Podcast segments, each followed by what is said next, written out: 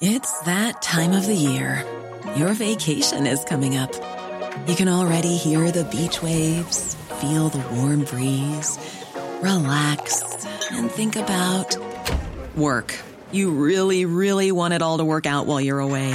Monday.com gives you and the team that peace of mind. When all work is on one platform and everyone's in sync, things just flow wherever you are. Tap the banner to go to Monday.com.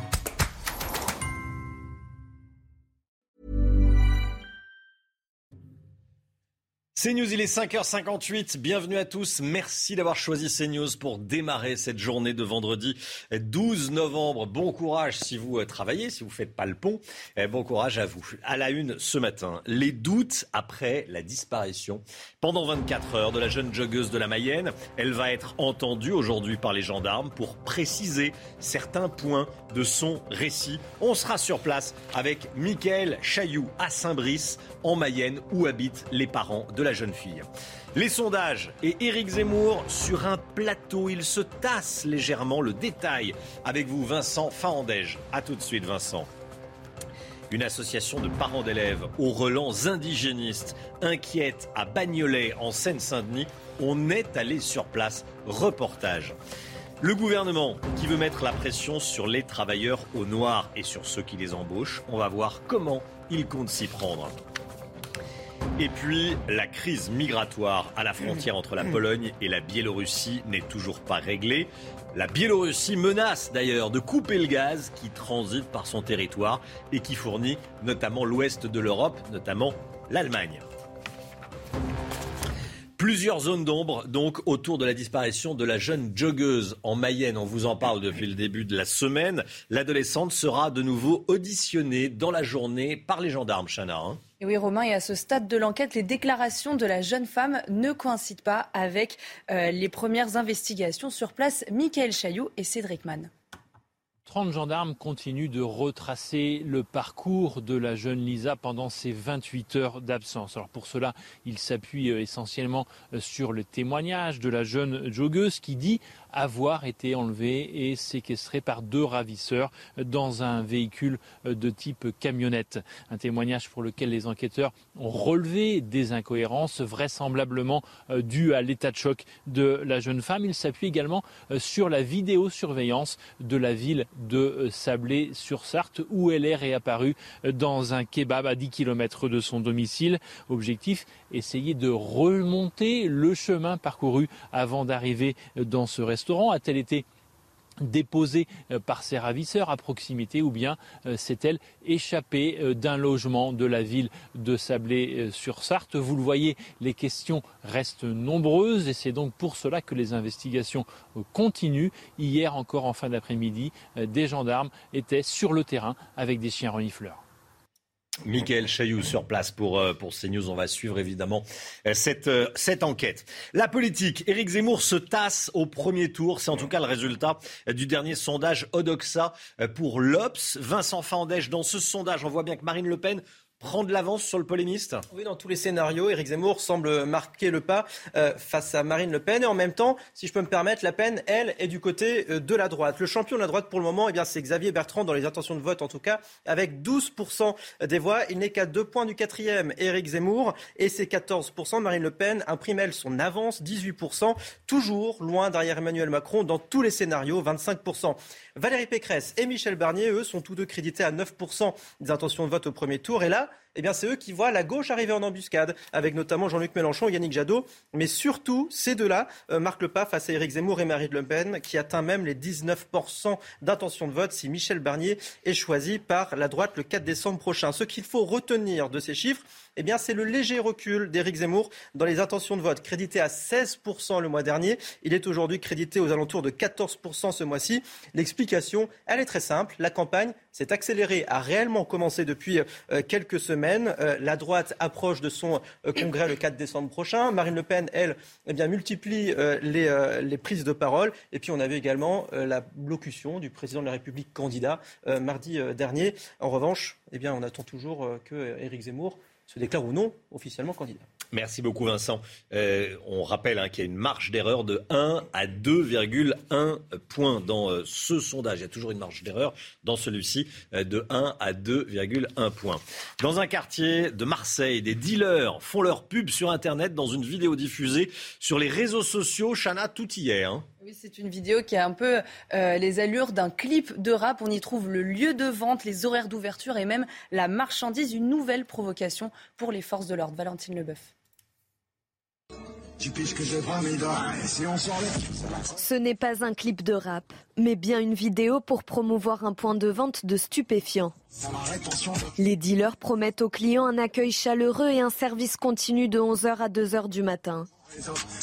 Une nouvelle façon d'attirer les clients qui ne surprend pas les forces de l'ordre. Jusqu'à présent, on avait pu constater qu'il y avait des, photos, des images, des adresses sur euh, certains réseaux sociaux en termes de, de point de deal. Bien là, on l'a maintenant sous forme de clip. C'est encore, je le dis, une, étape supplémentaire dans, dans, le marketing.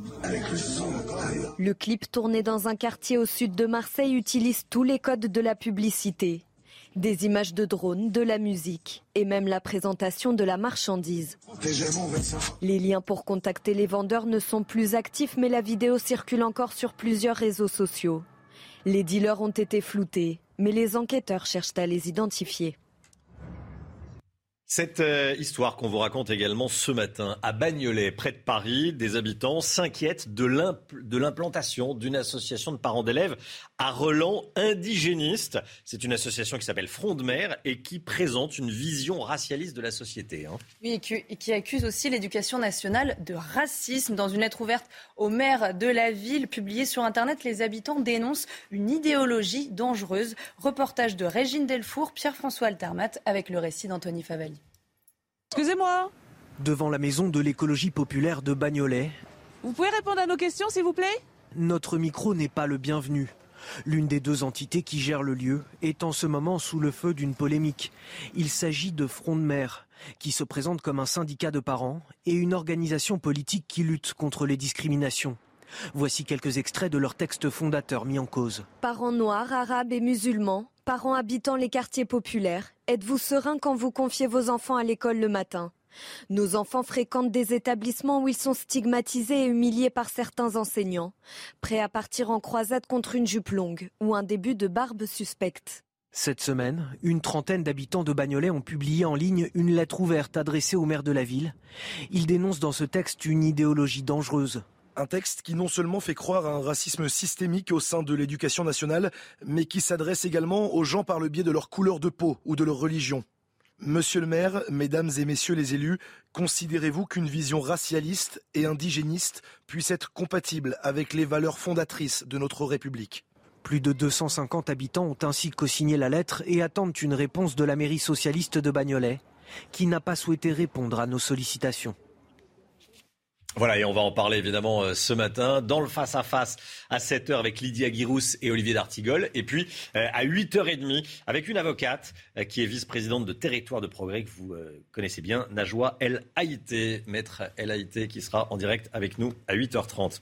Les contrôles contre le travail clandestin vont être renforcés par le gouvernement. C'est Gérald Darmanin, le ministre de l'Intérieur, qui l'a annoncé. Hein. Oui, mais qui sont ces fraudeurs? C'est la question qu'on se pose. Alors d'un côté, vous avez des employeurs qui ne souhaitent pas payer de charges sociales, de l'autre, des travailleurs qui veulent cumuler les allocations, alors éviter de payer des impôts. Alors comment les repérer et que risque-t-il? Élément de réponse avec Valentine Leboeuf. 18 milliards d'euros par an. C'est le manque à gagner lié au travail clandestin en France. Un chiffre inacceptable pour le gouvernement. Aujourd'hui, vous savez qu'il y a des entreprises, qui, des très grandes marques, hein, qui embauchent des gens et qui euh, savent très bien qu'ils sont euh, irréguliers utilisent leur force de travail pour le coup et leur disent bah voilà euh, cher ami vous êtes venu pour être exploité pour faire vite et dès que quelque chose se passe parce qu'ils demandent des papiers, ils leur font un peu du chantage, je mets des guillemets, à la régularisation. Les ministères de l'Intérieur et du Travail ont annoncé la multiplication des contrôles dans les secteurs les plus touchés comme le bâtiment, la restauration ou la propreté.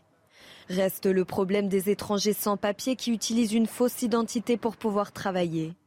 Pour ce magistrat, il existe une méthode simple pour les repérer. Avec le fichier des impôts, on est capable de dire que sous l'identité de Pierre Dupont, euh, il y a des gens qui travaillent dans telle, telle, telle et telle entreprise, dans plusieurs entreprises. Eh ben, il suffit d'envoyer les contrôles, non pas à l'aveugle, mais dans les entreprises comme ça, où sur chaque identité, il y a plusieurs employeurs, et vous êtes quasiment sûr de trouver derrière euh, des clandestins qui travaillent sous des fausses identités. Un employeur risque jusqu'à 17 000 euros d'amende pour chaque étranger sans titre embauché. Voilà, et soyez là à 7h50, on en parlera avec euh, le magistrat Charles Prats, voilà, qui connaît parfaitement euh, ces, euh, ces, problématiques. On fait un point sur les derniers chiffres de l'épidémie en France. 12 600 cas recensés de Covid en 24 heures, 1145 patients actuellement en réanimation. Ce sont 9 de moins que la veille, 6 952 personnes hospitalisées et 17 décès recensés. Dans le Gers, le virus circule de plus en plus, Chana. Hein. et oui, pour lutter contre cette hausse du nombre de cas, un nouveau centre de vaccination a ouvert à Auch. Objectif, injecter la troisième dose aux plus de 65 ans. Sur place, les précisions de Jean-Luc Thomas. Ces personnes sont parmi les premières à rentrer dans ce nouveau centre de vaccination. Dans le Gers, le taux d'incidence a dépassé les 60 cas pour 100 000 habitants. Il continue d'augmenter. Du fait de la période euh, hivernale qui approche, du fait aussi d'un relâchement constaté des gestes barrières et du fait aussi d'une efficacité de la vaccination qui tente à diminuer selon les dernières études scientifiques. Ces Gersois, tous âgés de plus de 65 ans, sont venus pour leur dose de rappel contre la Covid. Il est vrai que, que la reprise de la pandémie incite à, à se protéger. Il y a une cinquième vague qui se montre. Je voudrais être vraiment, vraiment bien protégé. Vu la situation où on est, il faut le faire. Dans ce département rural, les autorités sanitaires ont maintenu cinq centres de vaccination. Chaque habitant est à 20 minutes de l'un d'entre eux. Il convenait euh, de, de, de, maintenir ce maillage euh, en complémentarité avec la vaccination, bien évidemment, qui se fait par les professionnels de santé, les médecins, les pharmaciens, les infirmiers sont tous mobilisés. Si la situation autour du Covid l'exige, ce centre de vaccination est dimensionné pour pouvoir accueillir 2000 personnes par jour. Alors écoutez bien, euh, l'épidémie repart, mais par exemple à Marseille, les hôpitaux manquent de personnel. Dans l'hôpital Nord, le service de réanimation dispose de lits et de respirateurs, mais il y a un problème, il manque du monde pour les faire fonctionner, Chana. Hein. Oui, et à cela s'ajoute la grève des infirmières anesthésistes. Pour le chef adjoint du service anesthésie et réanimation de l'hôpital Nord, il faut recruter et au plus vite. Écoutez. L'hôpital est, en, grande tension. Il y a beaucoup de gens qui, sont partis à cause d'épuisement professionnel, hein, pas, à cause de, la vaccination obligatoire, à cause d'épuisement professionnel. Euh, il faut casser ce cercle vicieux en, recrutant massivement des paramédicaux, parce qu'aujourd'hui, on peut paradoxalement moins ouvrir de lits euh, qu'au euh, début du, du Covid. Et c'est complètement paradoxal. Si demain il y avait une nouvelle vague, le problème, ce serait vraiment les paramédicaux, le personnel soignant. Et donc il faut absolument se préparer et essayer de recruter massivement du, personnel soignant pour être toujours prêt, et ne pas bloquer le pays et ne pas saturer.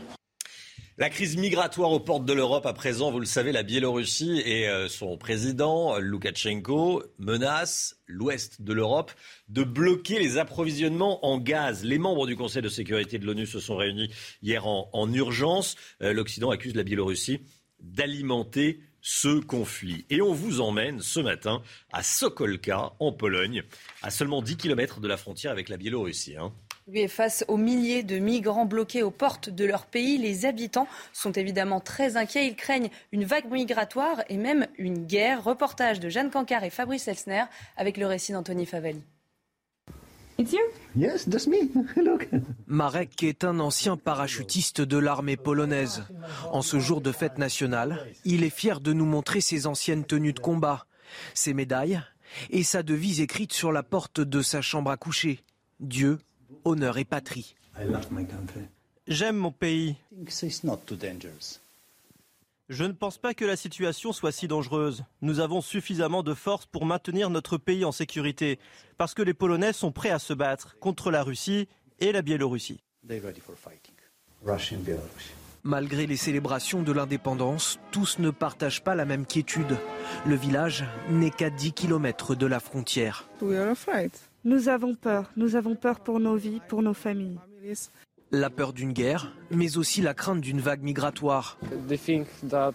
Ma famille pense que ces gens sont dangereux.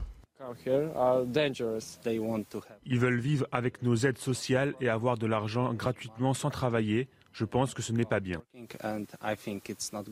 La ville vit désormais dans un climat tendu au rythme des sirènes et du bruit des hélicoptères qui surveillent les milliers de migrants massés à la frontière. Les agressions contre les femmes en hausse en France, elles ont augmenté de 17% depuis 2019. Parmi elles, du harcèlement de rue, des incivilités, mais aussi des agressions beaucoup plus graves. Hein. Face à cela, la commune d'Arcachon va distribuer gratuitement dès lundi des bracelets anti-agression pour toutes celles qui le souhaitent. Alors comment ça va fonctionner? Réponse avec ce reportage d'Antoine Estève. C'est un simple bracelet avec un petit bouton au milieu. Il est connecté au téléphone portable et en cas d'agression, une pression ici permet de déclencher discrètement l'alerte. Immédiatement, elle est géolocalisée, les personnes entendent tout ce qui se passe et tout ce qui se passe est enregistré. Quand il y a un problème, le système prévient trois personnes de l'entourage de la victime en temps réel. La personne ensuite, quand elle écoute l'alerte, euh, elle peut euh, elle-même intervenir directement. C'est-à-dire que si elle entend que vraiment ça se passe pas bien, elle peut tout à fait directement depuis l'appli là informer les secours. La mairie d'Arcachon va distribuer gratuitement ce bracelet à toutes les femmes qui le souhaitent dans la commune la semaine prochaine. Les violences faites aux femmes, elles sont intrafamiliales, c'est-à-dire dans le domicile très souvent, mais les violences faites aux femmes sont aussi euh, dans la rue, dans l'espace public, et là c'est du rôle des maires en relation avec les autorités de pouvoir apporter des réponses. Il n'y avait pas forcément l'expression d'un sentiment d'insécurité, ça c'est sûr, mais par contre il y, a une expression d'un intérêt sur ce, sur ce dispositif. D'après les données officielles, en France, une femme sur cinq a déjà subi du harcèlement de rue et chaque année, elles sont plus de 400 000 victimes de vol sur la voie publique. Voilà, un bracelet pour euh, aider les femmes qui se font agresser. C'est formidable, hein, ça se passe à Arcachon. Pourquoi est-ce qu'on ne ferait pas un bracelet pour tout le monde on le fait pour les femmes, on peut le faire pour les hommes aussi qui se font, euh, qui se font agresser. C'est une idée, Eric de Maten. Oui, mais je pense que les personnes âgées le savent. Hein. Elles ont aussi un système d'alerte en cas de, problème quand elles tombent chez elles. voyez, hmm. c'est vrai que c'est utile euh, dans toutes les situations. D'ailleurs, pas seulement spécifiquement pour les femmes, mais ce serait effectivement utile pour tout le monde. Les dernières informations concernant l'affaire qui secoue l'équipe féminine du Paris Saint-Germain, Chana. Oui, la garde à vue d'Aminata Tout Diallo a été levée. La joueuse du Paris Saint-Germain accusée d'être impliquée dans l'agression de sa coéquipière Keria Amri, Amraoui est ressortie libre. Le mystère reste donc entier dans cette affaire. Pour rappel, Keira Amraoui a été agressée le 4 novembre dernier alors qu'elle rentrait en voiture d'un dîner organisé par le club. Deux hommes l'ont sortie du véhicule avant de la rouer de coups sur les jambes avec une barre de fer. Et puis on regarde ces images qui nous viennent de l'espace. La capsule SpaceX s'est amarrée à la station spatiale internationale cette nuit. Hein. Oui, quatre hommes à son bord, trois Américains et un Allemand. Les astronautes remplacent l'équipe de Thomas Pesquet, notamment revenu sur Terre mardi dernier. Une nouvelle mission en orbite qui durera six mois. Voilà, c'est un bus, quoi. C'est ça. Qui fait, euh, qui fait la liaison. Euh, c'est la navette. C'est la navette. Il y a le Paris-Nice euh, et Nice-Paris. Là, c'est la navette Terre, Terre, Station Spatiale Internationale. C'est fou. C'est formidable. Allez, l'écho tout de suite avec Eric Dorette Matin.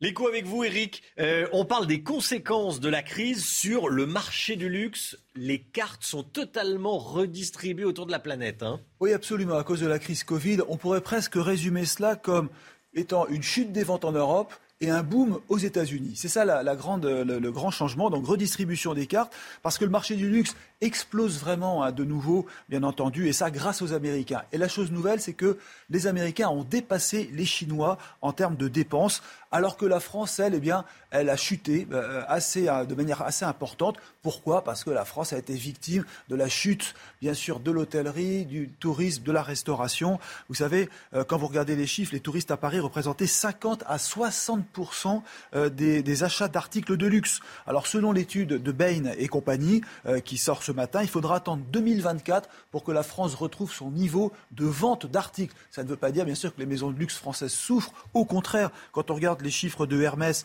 progression de 63% en bourse depuis le début de l'année, LVMH plus 38%. Donc on le voit, les maisons de luxe sont solides. Elles ont fait autre chose d'ailleurs pendant la crise, il faut l'expliquer. Souvenez-vous, Kering et Chanel euh, et Vuitton qui ont produit des masques et des blouses, c'est loin du luxe. Ou LVMH et Hermès qui ont vendu du gel hydroalcoolique. Voilà, c'est intéressant de voir qu'en fait, il y a eu des changements d'orientation pendant la crise. Les Américains, eux, ont continué de consommer. Les Chinois, eux, sont en veille. Maintenant, on verra en 2022 comment ça redécolle. Mais en tout cas, pour la France, rien à attendre avant 2024.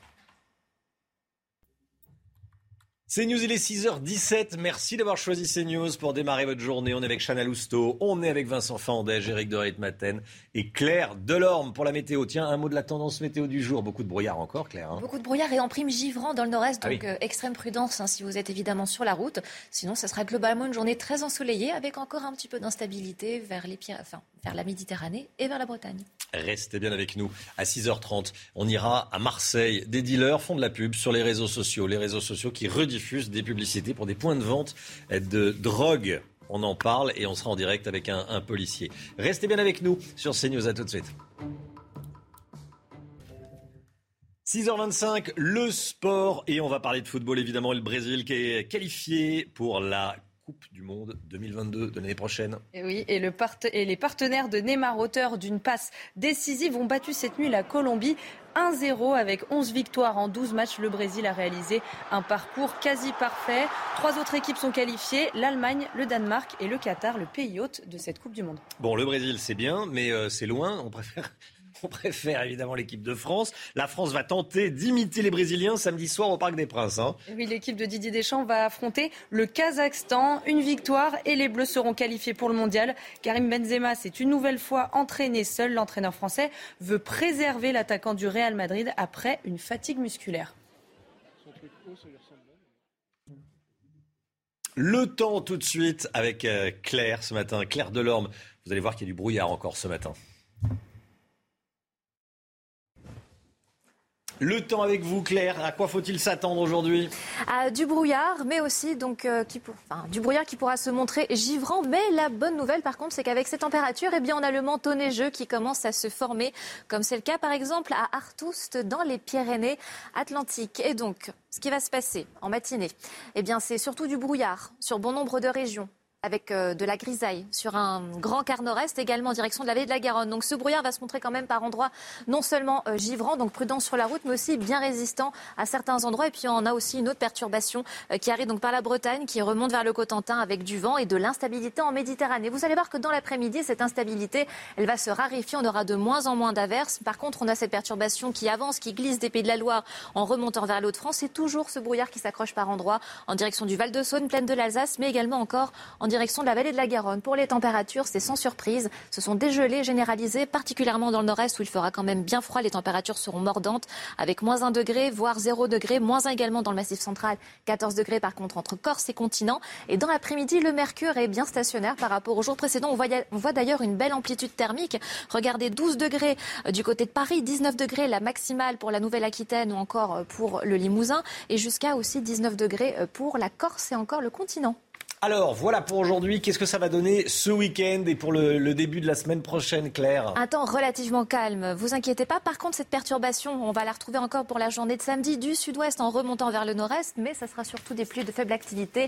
Beaucoup de nuages. Après, que ce soit à l'avant comme à l'arrière, c'est surtout le plein soleil. Et puis dimanche et lundi, il faudra composer avec quelques nuages qui pourront se montrer épais par endroits. Et puis l'instabilité qui va à nouveau investir les terres du sud-est avec du vent euh, qui va se montrer quand même soutenu jusqu'à 60-70 km/h.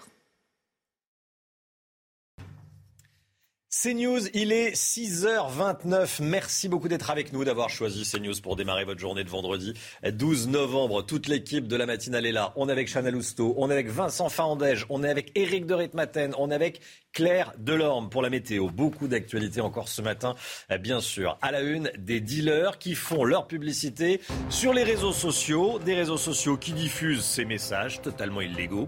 Ça se passe dans le 10e arrondissement de Marseille. On va vous montrer euh, ces messages. Et puis on sera en direct avec un policier, Rudy Mana, secrétaire départemental du syndicat de police Alliance dans les Bouches du Rhône. A tout de suite, Rudy Mana. Les doutes après la disparition pendant 24 heures de la jeune joggeuse de la Mayenne. Elle va être entendue ce matin par les gendarmes pour préciser certains points de son récit. Les sondages avant 2022 et Éric Zemmour sur un plateau, il se tasse légèrement. On en parle ce matin. Désormais, même quand on ne paye pas ses factures d'électricité, EDF ne nous coupe plus l'alimentation, que ce soit pendant l'hiver, ce qui était déjà le cas, mais aussi pendant l'été. Le détail avec Vincent Faandège. A tout de suite Vincent. Et puis on ira au salon du Made in France. On va vous montrer un mini terrain de pétanque, une cabine qui vous scanne pour vous confectionner des vêtements sur mesure ou encore des tablettes de café sur le modèle des tablettes de chocolat. On va même goûter ça en plateau et on vous dira.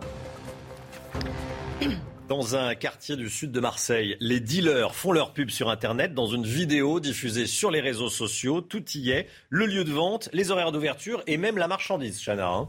les, les, forces de l'ordre prennent ça pour une nouvelle provocation. Les détails avec Valentine Leboeuf et Charles Pousseau. Ce n'est pas un clip de rap, mais bien une vidéo pour promouvoir un point de vente de stupéfiants. Les dealers promettent aux clients un accueil chaleureux et un service continu de 11h à 2h du matin. Une nouvelle façon d'attirer les clients qui ne surprend pas les forces de l'ordre. Jusqu'à présent, on avait pu constater qu'il y avait des, photos, des images, des adresses sur euh, certains réseaux sociaux en termes de, de point de deal. Bien là, on l'a maintenant sous forme de clip. C'est encore, je le dis, une, étape supplémentaire dans, dans, le marketing. Le clip tourné dans un quartier au sud de Marseille utilise tous les codes de la publicité. Des images de drones, de la musique et même la présentation de la marchandise. Les liens pour contacter les vendeurs ne sont plus actifs mais la vidéo circule encore sur plusieurs réseaux sociaux. Les dealers ont été floutés mais les enquêteurs cherchent à les identifier. Rudy Mana, en direct avec nous, policier, secrétaire départemental du syndicat de police Alliance dans les Bouches du Rhône. Merci beaucoup d'être euh, en direct avec nous ce matin dans, la matinale CNews. On est frappé quand on voit ça. Ils n'ont pas peur des, descentes de police, visiblement. Hein. Bonjour à vous. Bah, écoutez, aujourd'hui, je suis un peu entre le, pathétique et le blasé. Euh, le pathétique parce qu'on peut voir qu'il faut un clip qui est plutôt pas mal fait. Alors, de surcroît, il faut savoir qu'ils utilisent un drone pour faire ce clip sachant que le Conseil constitutionnel interdit à la police d'utiliser les drones pour rétablir la paix publique ou pour assurer la sécurité de nos concitoyens. Bon, déjà, il y a quand même une vraie anomalie. Je ne crois pas que c'est comme ça qu'on va réussir à, tout arrêter. Et le blasé, parce qu'effectivement, on est à Marseille, et à Marseille, on a, on a déjà tout vu.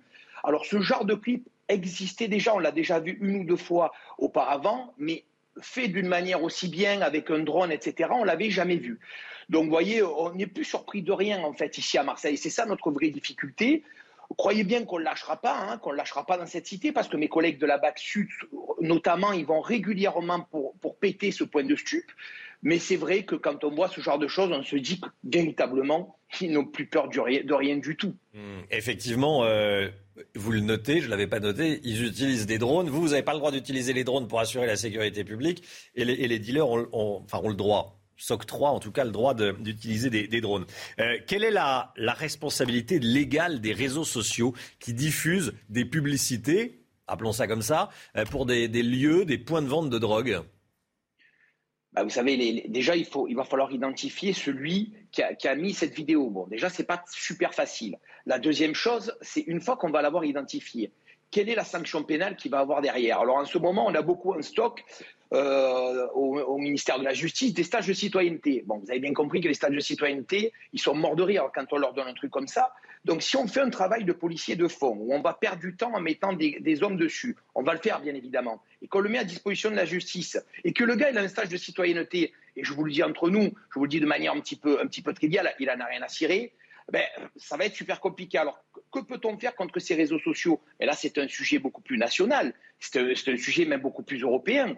Que voulez-vous que nous, policiers de, terrain, on, dise face à ça Bien sûr qu'on le subit, on le subit régulièrement. On a pu voir des policiers étaient jetés en pâture, des, on, met nos photos, on met nos noms, on met la photo de nos enfants. Bon, ben, écoutez, il y, avait une loi dans la loi de sécurité globale, celle-là aussi, elle a été retoquée. Bon, euh, par, par, rapport aux photos qu'on diffusait sur les policiers, celle-là aussi, ça plaît pas. Le Conseil constitutionnel l'a aussi retoqué. À croire que le Conseil constitutionnel, ils n'aiment pas trop les policiers. Bon, écoutez, aujourd'hui, donc, on continue à subir cette situation.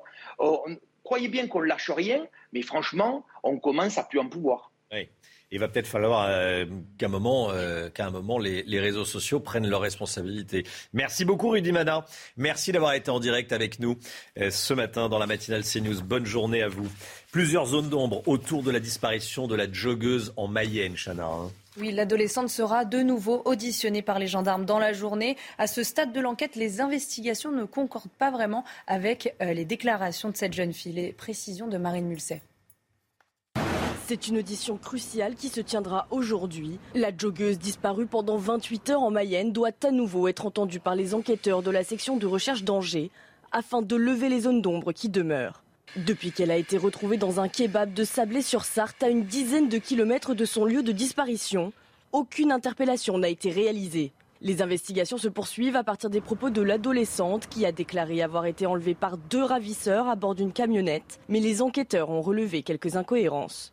Les images des caméras de vidéosurveillance de Sablé-sur-Sarthe ont déjà été saisies et visionnées. Dans son dernier communiqué, la procureure ne parle plus d'enlèvement et séquestration, mais de disparition. La garde à vue d'Aminata Diallo a été levée. Vous savez, c'est l'affaire de l'agression de cette joueuse de l'équipe féminine du Paris Saint-Germain, Chana. Hein. oui, la joueuse du Paris Saint-Germain accusée, enfin soupçonnée d'être impliquée dans l'agression de sa coéquipière Keira Amraoui est ressortie libre. Le mystère reste donc entier dans cette affaire. Keira Amraoui, je le rappelle, a été agressée le 4 novembre dernier après un dîner alors qu'elle rentrait en voiture avec sa coéquipière. Chamboulé, le PSG a décidé d'annuler la conférence de presse prévue aujourd'hui. Écoutez bien, fini les coupures d'électricité d'EDF pour les factures impayées. À la place, l'entreprise euh, appliquera une réduction de puissance. Jusqu'à euh, aujourd'hui, EDF pouvait couper l'électricité, mais en gros pendant l'été, pas pendant l'hiver. Maintenant, c'est valable toute l'année. Vincent Fandège, j'en veux en savoir plus. Si je comprends bien, même quand on ne paye pas ces factures, on continue à avoir de l'électricité. Hein. Absolument. Chaque année, 200 000 à 300 000 foyers voient leur électricité coupée pour factures impayées. EDF a décidé de ne plus avoir recours à ces coupures. Désormais, les, ce qu'on appelle les mauvais payeurs verront la puissance en électricité de leur logement limitée à son strict minimum, c'est-à-dire 1000 watts euh, toute l'année. Euh, de quoi utiliser les essentiels hein, d'une maison, à savoir l'éclairage, le réfrigérateur. En revanche, euh, pas le chauffage. Une mesure qui, entre guillemets, arrange tout le monde, les associations qui le réclamaient depuis longtemps, mais également EDF. Pendant la crise sanitaire, les coupures ont été interrompues, seule la puissance euh, a été limitée. Et eh bien l'entreprise s'est rendue compte que les résultats en termes de régularisation et de remboursement étaient semblables, sans avoir à couper l'électricité. On rappelle quand même que près de 6 millions de ménages sont en précarité énergétique et qu'un Français sur cinq a déclaré avoir souffert du froid l'hiver dernier. Merci beaucoup Vincent. On fait un point sur l'épidémie de, Covid. Les derniers chiffres, 12 603 cas recensés en, 24 heures. L'épidémie repart, hein, Chana. Oui, il y a également 1145 patients actuellement en réanimation, 9 de moins que la veille, 6 952 personnes hospitalisées et 17 décès recensés.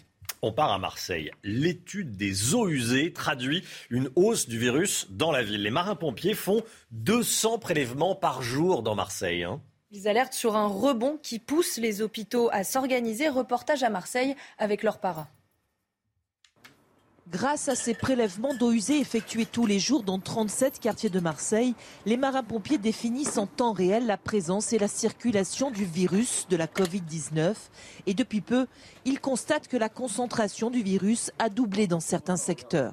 Il y a peut-être le retour des vacances et que les gens viennent d'endroits où il y avait plus de contamination. Et la deuxième chose, c'est qu'on a noté à Marseille quand même un refroid depuis 10 jours et que là, on commence à avoir les effets du fait qu'on ne se réunit plus en plein air, mais plutôt à l'intérieur. À ce jour, il n'y a pas de conséquences dans les hôpitaux marseillais. Le nombre de malades reste stable, mais cette stabilité est fragile. Ce qui va se passer, c'est que euh, les gens vont avoir une immunité qui va baisser. Hein, aux, alentours de, 4, 5, 6 mois, l'immunité euh, euh, baisse vraiment. Donc c'est pour ça qu'il faut, tous les gens qui sont à risque et qui n'ont pas été vaccinés, hein, il faut vraiment se vacciner. Et, ceux qui rentrent dans les indications de la troisième dose, eh ben, ça, va, ça va servir à, à garder ce découplage, c'est-à-dire qu'on puisse avoir quand même plein de nouveaux cas, mais pas d'hospitalisation, donc pas bloquer le pays. Un appel à la vaccination et au respect des gestes barrières, car les hôpitaux craignent un nouveau pic de l'épidémie avec un personnel soignant épuisé. Un nouveau logo pour le Made in France. Regardez, ça s'appelle, c'est France Industrie. Euh, on dirait un bonnet phrygien, objectif de ce logo Voilà, fabriqué en France, c'est un nouveau logo, euh, rassembler un maximum de produits français autour de cette nouvelle identité visuelle facilement identifiable, effectivement, et reconnaissable euh, par les, les consommateurs. Et on vous emmène justement au salon du Made in France ce matin, fabriqué en France. Oui, il a ouvert ses portes hier à Paris et se tiendra jusqu'à dimanche au programme. 800 exposants proposent des produits 100% français. Thibaut Marcheteau. Matelas, charentaise, tout ici est fabriqué en France, comme par exemple le sub Baby Pétanque, conçu dans le Rhône. C'est les mêmes règles que la pétanque, c'est-à-dire il y a des boules avec euh, différentes marques, différentes stries. Ensuite des équipes, doublettes, simples, triplettes, et on pointe, on tire, ça va en 13 points. C'est vraiment le jeu de la pétanque euh, que l'on connaît, mais en version euh, miniature avec les mêmes règles. Cette innovation trouve déjà ses amateurs. quand on n'a pas trop de place à la maison et qu'il fait froid dehors, n'est-ce pas On peut jouer à la pétanque. Autre présentation 100% made in France, cette cabine intelligente qui capte les mensurations de chacun. Euh, la personne concrètement lance euh, la numérisation de son corps et donc nous on va en extraire toutes les mensurations et la morphologie. Et là le body scan est terminé. ça a véritablement duré 3 secondes et on a l'ensemble des mesures du corps humain pour faire un vêtement sur mesure produit à la demande en France. Enfin, la gastronomie est bien sûr mise à l'honneur dans ce salon avec ses carrés de café. On le fabrique exactement comme du chocolat, mais on remplace la fève de cacao torréfié par du grain de café, le même que vous mettriez dans votre, dans votre moulin à café ou dans votre cafetière. Moi, je propose quand même à l'équipe du matin et à Romain surtout de goûter. Je vais faire un petit paquet, je vais vous le faire parvenir, et de toute façon, tant qu'on n'a pas goûté, on se rend compte de rien.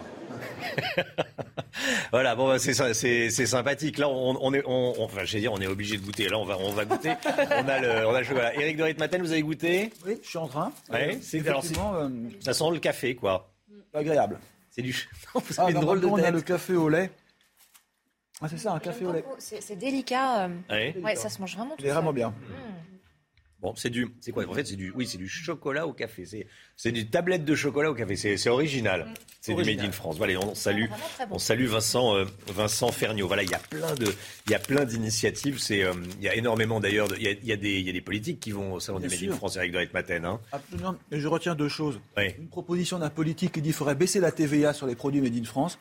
Et la deuxième, que dans les appels d'offres publics, lorsque l'État achète des biens, il prévoit 25 de produits français. C'est vrai, on voit la police rouler dans des Ford ou des voitures étrangères, parfois on se pose la question. Oui, c'est vrai. On, me, on, on ne parle pas la bouche pleine, Eric. Ah, pardon, mais. bah oui, mais là, vous m'avez provoqué. c'est vrai, c'est vrai, oui, oui. C'est de la faute de Vincent Ferniaud. Oui. Alors, euh, j'ai deux, choses sur ce que vous venez de dire. On peut, on peut pas baisser la TVA que sur des produits, parce que euh, après, sinon. Euh, Proposition politique. Hein. Oui, oui, mais sinon, les, les, étrangers feront la même chose avec les produits français, leurs produits. Bon, voilà. Et puis, et nous-mêmes, on vend des voitures françaises pour les, services publics à l'étranger. Donc ça veut dire c'est pour ça que c'est le marché, le marché euh, européen. Mais bon, on en parle. Merci beaucoup, euh, Eric. Voilà. Il y a euh, toutes ces innovations à découvrir au Salon du Made in France. Allez, le sport tout de suite. Le sport et le Brésil qualifiés pour la Coupe du Monde, de, la coupe du monde 2022, hein, Chana les partenaires de Neymar, auteurs d'une passe décisive, ont battu cette nuit la Colombie 1-0. Après 11 victoires en 12 matchs, le Brésil a réalisé un parcours quasi parfait. Trois autres équipes sont qualifiées, l'Allemagne, le Danemark et le Qatar, pays hôte de cette Coupe du Monde. Et la France va tenter d'imiter les, Brésiliens hein, demain soir au Parc des Princes. L'équipe de Didier Deschamps affronte le Kazakhstan. Une victoire et les Bleus seront qualifiés pour le mondial. Karim Benzema s'est une nouvelle fois entraîné. Seul l'entraîneur français veut préserver l'attaquant du Real Madrid après une fatigue musculaire.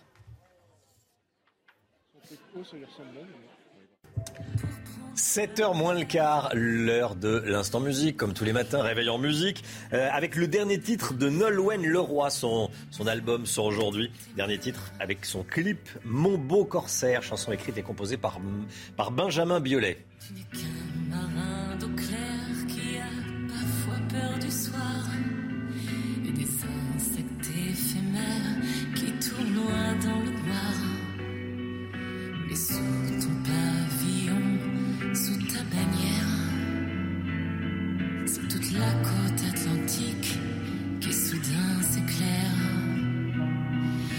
Qu'un marin d'eau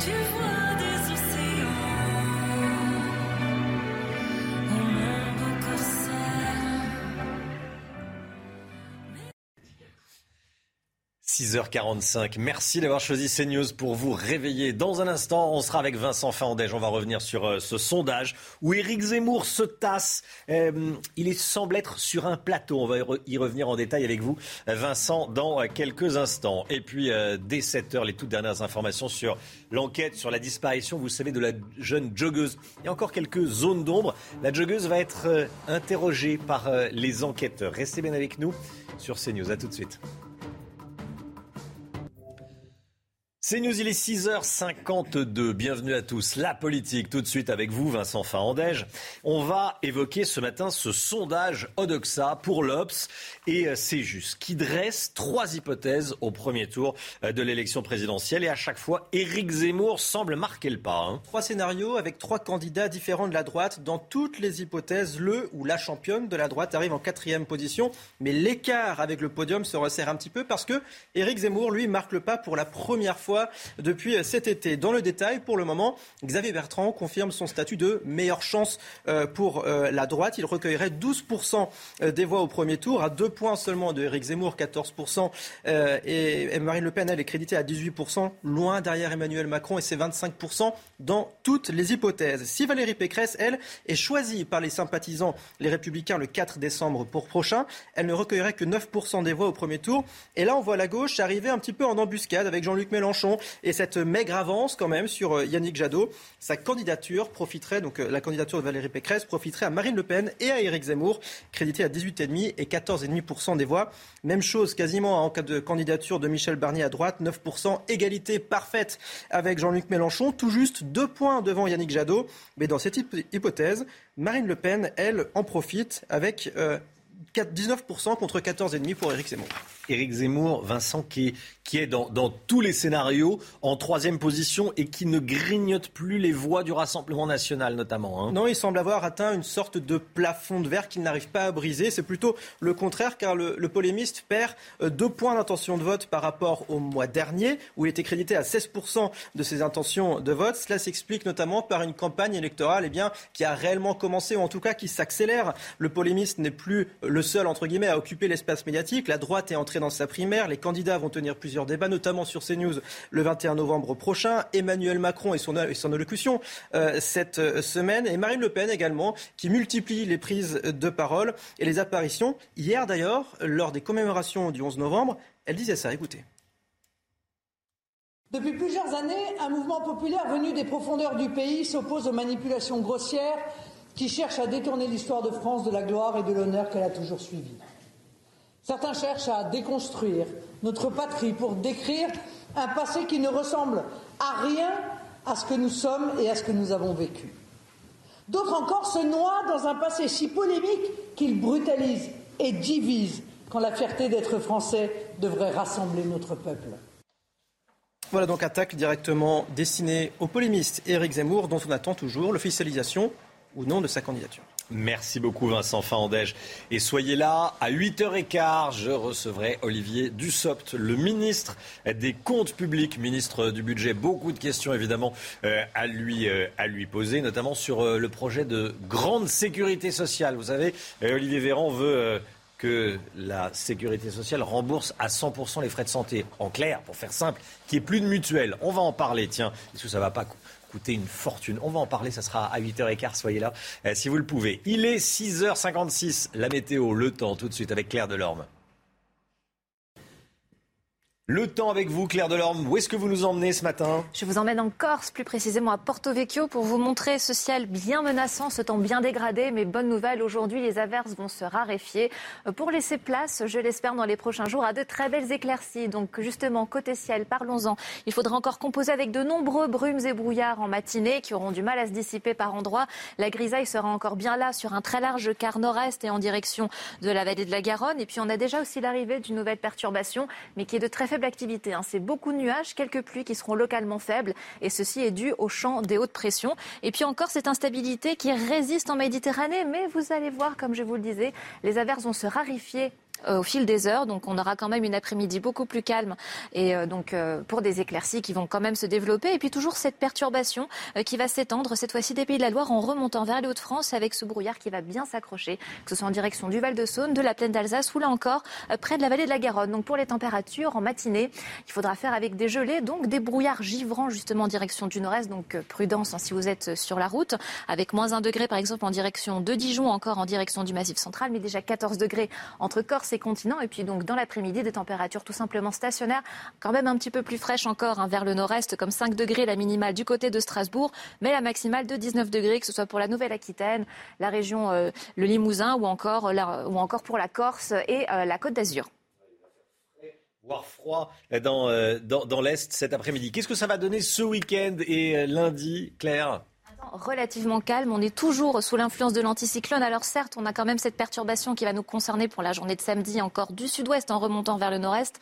Toujours des pluies hein, de faible activité, beaucoup de nuages, mais partout ailleurs, c'est déjà quand même le soleil qui l'emporte. Et puis dimanche et lundi, des conditions anticycloniques qui perdurent, avec parfois donc des passages nuageux qui seront épais par endroits, mais de très belles éclaircies, à l'exception quand même du sud-est qui aura encore un petit peu d'instabilité, ponctuée du vent qui va justement euh, se renforcer jusqu'à 70 km/h.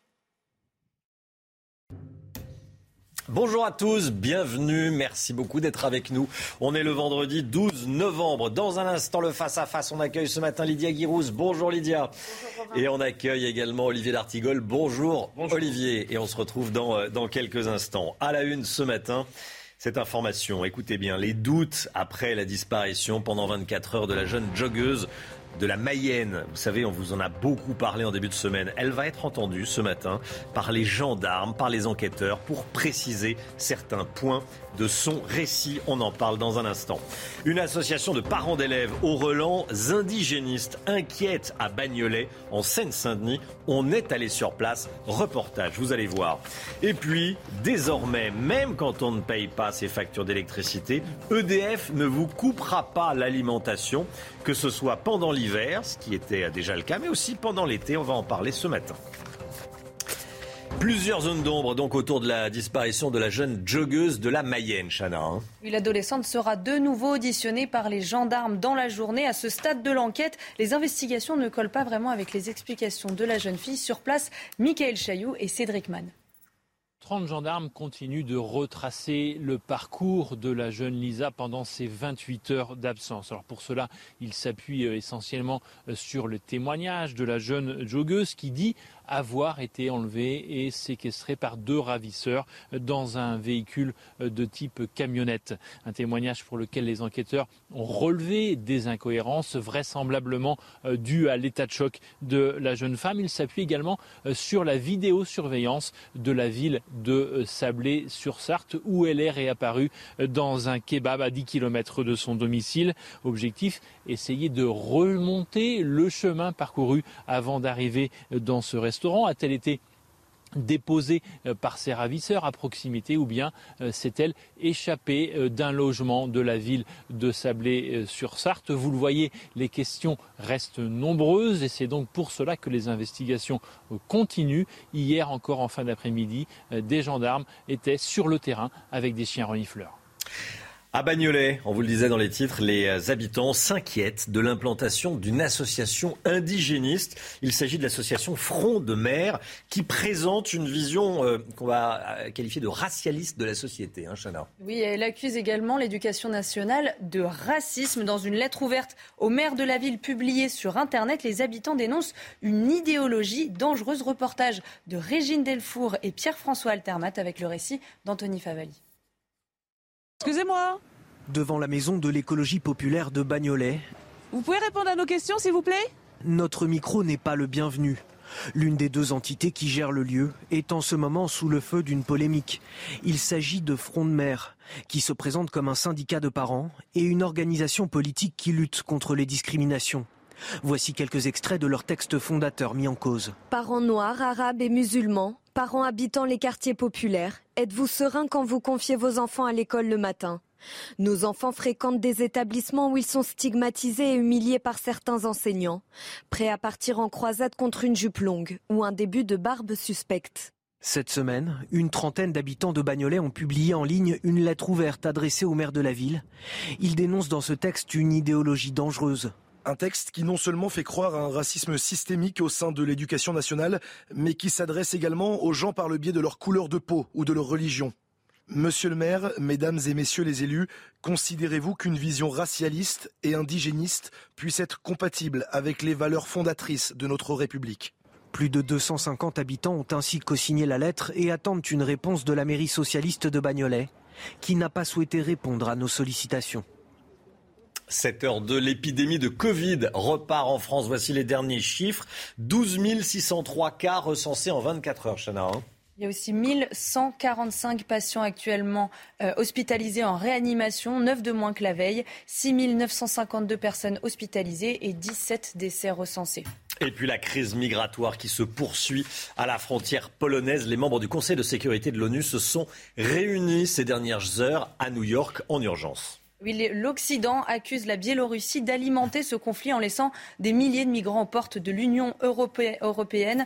De son côté, Alexandre Loukachenko a menacé de riposter à d'éventuelles sanctions en coupant le gaz qui transite par son territoire, alors que, je le rappelle, le continent fait euh, déjà face à des pénuries. Le face-à-face, Lydia Guirous et Olivier D'Artigol. Rebonjour à tous les deux. Je voyais réagir euh, pendant le journal là, sur... Euh, sur ce qu'on vous montrait, ce reportage à, Bagnolet. Une association de parents d'élèves qui inquiète les habitants. Elle est suspectée d'indigénisme, de séparatisme, de diviser et de s'adresser aux parents en fonction de leur couleur de peau, de leur, de leur origine. Euh, qu'est-ce qui se passe? C'est quoi exactement cette association? Euh, Et ça fait croire que, l'école est raciste. Terrible, Lydia. Ah bah, le procès envers euh, l'éducation nationale, il est très clair de la part de cette association qui dit effectivement que l'école est raciste, que l'école discrimine. Euh, euh, bref, c'est toute la logorée en fait des indigénistes, des racialistes. Et quand on voit la personne qui est à la tête de, cette association, c'est une personne qui a été proche des fondateurs et du président du CCIF. CCIF qui avait été, rappelez-vous, dissous par, par Gérald Darmanin.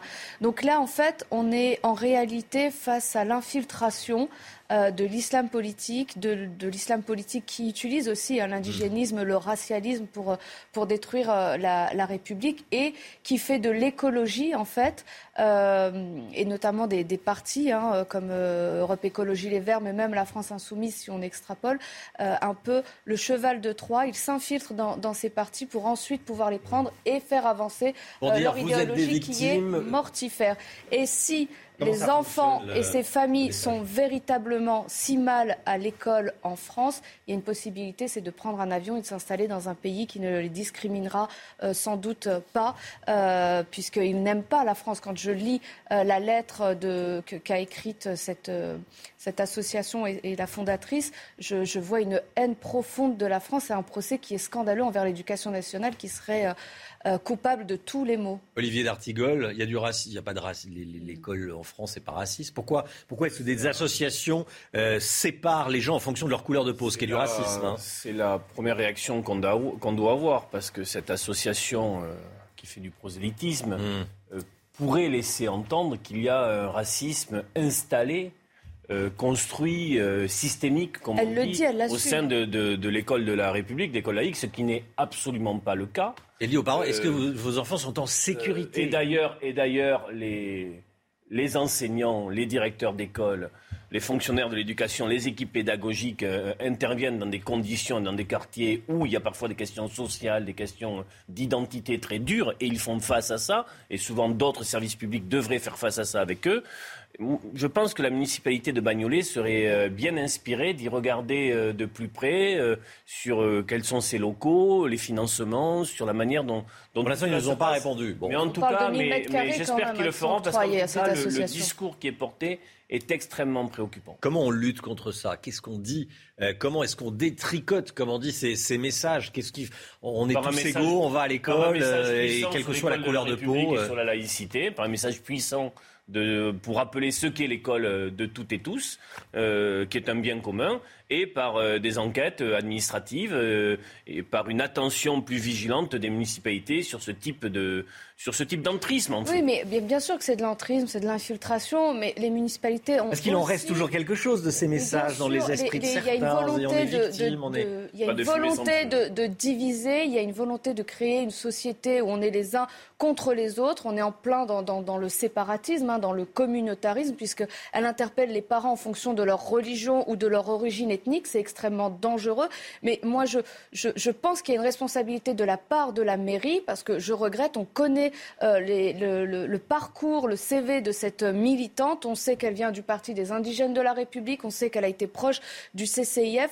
Comment on peut permettre euh, que cette association ait 1000 mètres carrés euh, de locaux? Alors, on peut utiliser Vous- euh, l'écologie vous- comme vous prétexte. suspectez que des maires, on va dire des maires. Vous pensez que ça n'existe pas? Il y a beaucoup de maires qui sont responsables aussi de la montée en puissance de ces associations parce qu'ils font du clientélisme. Et C'est-à-dire derrière, ben écoutez, on octroie quelques avantages, quelques subventions, euh, des locaux aussi à des associations qui sont douteuses. Pourquoi? Parce que derrière, il y aura des votes. Voilà, il y a des électeurs. Et, et je crois que tous, tous les élus qui ont été élus grâce à ce clientélisme sont en train de détruire la République et de détruire petit à petit la France.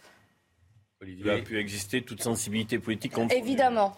Euh, oui, mais en effet, il faut aujourd'hui euh, monter le On est niveau, vigilant. monter le niveau de vigilance et de riposte quand cela est, est ainsi euh, présenté. des dealers qui font de la pub sur leur point de deal. Euh, le moins qu'on puisse dire, c'est qu'ils ne craignent pas les descentes de police. Ça se passe à Marseille, dans le 10e arrondissement. Ça se passe surtout sur les réseaux sociaux. Les messages sont distribués sur les réseaux sociaux. Euh, ça devient viral, comme on dit. Ça se diffuse. Et il y a des horaires. Voilà, vous pouvez venir acheter de la drogue de 11h à, à 21h, il me semble. On va, on va voir des, des- des- des images de ces, de, ces, de ces publicités. Voilà, venez chez nous, on vous vend de la drogue. Il, y- a les tarifs, on vous montre pas évidemment les tarifs et tout ça, mais bon, euh, on trouve de tout. Bon bah, euh, pourquoi s'arrêter à la limite? Ils font de la publicité, euh, ça doit certainement très bien marcher, euh, formidable, tout va pour le mieux dans le meilleur. Open bar, Open bar. Mais euh, ça pose quand même la, ça pose quand même la question de la responsabilité euh, des sites, des diffuseurs, des GAFAM. Alors ça, c'est le moins qu'on puisse Euh, dire. Parce que bon, C'est le moins qu'on puisse dire. Ça de pose sujets. de nouveau une responsabilité avec une réponse législative euh, trop faible aujourd'hui. C'est beaucoup discuté, mais on a du mal à voir le, le bout du tunnel sur ces questions-là. Et puis véritablement une économie souterraine qui avant, j'ai envie de dire, se diffusait à bas bruit, mais qui maintenant euh, euh, cherche la lumière, et y compris euh, cette forme de, de publicité. Donc ça demande. vous de- souvenez- Imaginons une seconde, je vous coupe les amis, imaginons une seconde que cette publicité, que ces messages soient écrits dans la de- dans la PQR, j'allais dire, dans, dans la presse euh, locale, euh, à la Provence. Bah, c'est un peu l'équivalent Tiens, pour les jeunes. hein. La presse locale, maintenant, c'est les réseaux sociaux. Hein. Euh, ils vont pas regarder. euh, Peut-être falloir un jour leur poser la question de leur Il responsabilité. a- mais on, sociaux, on doit poser la question de la responsabilité des réseaux sociaux sur beaucoup de sujets, que ce soit celui-ci, mais vrai. aussi les menaces de Euh, mort que peuvent recevoir, la haine en ligne, etc. Mais rappelez-vous, pendant le confinement, vous aviez eu des vidéos de dealers qui disaient mais venez acheter euh, notre drogue. Euh, nous avons des combinaisons, nous sommes masqués, euh, nous avons les gants et tout. Et, et encore une fois, il y a une forme d'impunité. Ils pensent qu'ils sont euh, au-dessus des lois, qu'ils ne se feront euh, jamais attraper. Euh, c'est en fait, il n'y a plus de peur du policier, il n'y a plus de peur de la justice, et les réseaux sociaux permettent aussi de jouer au chat et à la souris. Alors, les policiers y vont. hein. Il n'y a pas de zone de non-droit comme ils Bien sûr, Il y a des mais zones où le, le droit s'applique plus compliqué. pas assez de plus moyens, pas assez d'effectifs taper pour pouvoir le de faire. deal, puis après ils passent à autre Voilà. chose. Le point de deal se reconstitue dans On les a- heures ou la journée qui suit. Les- D'ailleurs, pour les habitants des quartiers populaires qui ont la vie drame. pourrie au quotidien par ce trafic, ça devient insupportable. C'est pour ça que moi je suis un, un défenseur de, de l'installation. Il faudrait 30 000 euh, recrutements d'agents euh, de police pour une police beaucoup plus territorialisée, avec la création et l'ouverture de commissariats à l'échelle des quartiers pour véritablement une présence pérenne. Hum. Et puis, euh, et puis accessoirement, c'est vrai que Des décisions de justice euh, qui oui, et puis pour les et puis consommateurs. Ah ça. mais il y a quand même des gens qui vont donner de l'argent. Hein, euh. Sinon, il n'y aurait pas de dealer. Hein. Bon. Euh, les coupures d'électricité, fini les coupures d'électricité, même si on ne paye pas ses factures. Alors ça, c'est une information qui, je sais, va vous faire beaucoup réagir. On en parle depuis le début de la matinale, c'est chez nos confrères du Parisien. Euh, les coupures EDF, aujourd'hui, quand on ne paye pas ses factures, n'ont pas lieu pendant l'hiver, pour faire simple, pendant euh, la moitié de l'année. Trêve hivernale. Bon, on coupe pas l'électricité parce que on peut se chauffer, on doit pouvoir se chauffer. Bon, Euh, là maintenant c'est toute l'année. Est-ce que ça ne va pas déresponsabiliser les gens? C'est-à-dire que les mauvais payeurs vont se dire. Alors, pas, alors, vraiment. attention, ils vont baisser la fourniture d'électricité. Ne crois On pourra allumer la que- lumière et le oui, frigo. Je ne Olivier crois pas, Romain, rapidement, parce que cette mesure a déjà été prise au temps du confinement et elle n'a pas eu euh, d'impact négatif sur le recouvrement de ce qui était dû. Mhm. Il faut savoir qu'il y a 12 millions de Français qui sont impactés directement par la précarité énergétique, ce qui est un drame et un fléau dans notre, dans notre euh, pays. Pour, un- pour une société développée comme les nôtres, Euh, et surtout le minimum qui est donné. Moi, je suis un, un- un partisan de la gratuité des premiers mètres cubes d'eau, euh, des, des- des- de ce qui permet de vivre à minimum. que la solidarité paye Aucune- pour le- oui, qu'aucune famille ne soit privée du minimum la gratuité, vivre ouais. dignement. Mais là, ce qui est assuré ne permet pas le chauffage. Ça permet uniquement le frigo, euh, une prise Le frigo, la électrique, lumière, la machine à laver. Donc, On reste vraiment, digne. euh, en voilà. dehors de la trêve hivernale. reste digne, Non, il y, a- oui, y un- Lydia. il y a un vrai problème de précarité énergétique. Mercredi, c'était la journée euh, de lutte contre la précarité énergétique avec Mm. euh, euh, la Fondation Abbé Pierre qui s'est euh, mobilisée là-dessus. Vous avez aussi une augmentation des coûts hein, quand même euh, du gaz, de l'électricité qui est très importante. Les factures flambent et vont flamber. Donc euh, c'est vrai que ça va mettre beaucoup de familles et beaucoup de foyers dans la difficulté avec euh, l'hiver euh, qui arrive.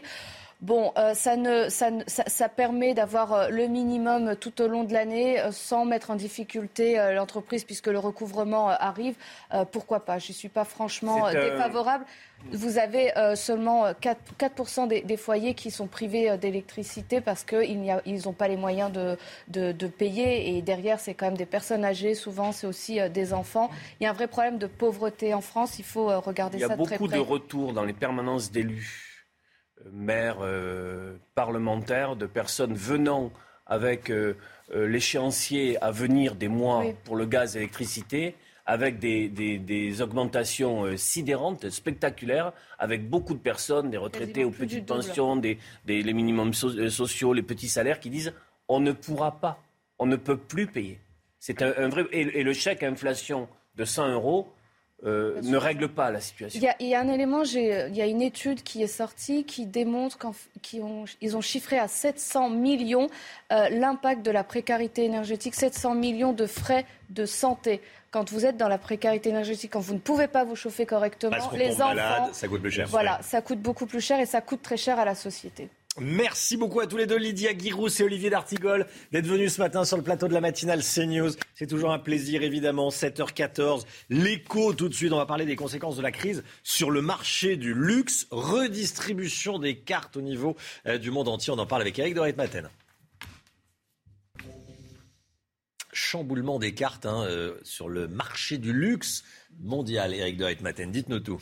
Oui, on pourrait résumer par chute des ventes en Europe à Mm. cause de la crise et explosion aux États-Unis parce que pourquoi? L'Europe, bien sûr, a, a souffert hein, de l'absence de touristes et surtout la France, puisque vous savez qu'à Paris, les touristes représentaient 50 à 60 des achats d'articles de luxe. Donc, bien sûr, il y a eu moins de ventes de sacs à main, de bijoux, euh, tout ce qui est joaillerie. Alors, les chutes de, de ventes, vous voyez, sont de moins 20% sur l'Europe en entier et la France est touchée aussi. Mais ça ne veut pas dire que les maisons de luxe ont vu leurs résultats baisser. D'ailleurs, il suffit de voir en bourse la performance d'Hermès, plus 63% depuis le début de l'année. Quand vous regardez LVMH, plus 38%. Ça, ce sont vraiment des faits nouveaux. Et puis, la Chine, qui était numéro un en consommation, eh bien, est passée derrière les États-Unis. Donc, on le voit, ça a beaucoup changé. N'oublions pas non plus que LVMH, pendant cette période de la crise, a fait du gel hydroalcoolique. Kering, Chanel et Vuitton ont produit des masques et des blouses. Donc, c'est vrai qu'ils ont euh, réorienté leur production. Maintenant, ça va pas durer, mais il faut quand même attendre 2024 pour que ce marché du luxe, qui est très important pour la France, retrouve la même vigueur et qu'on retrouve les chiffres donc d'avant la crise, référence 2019. Donc,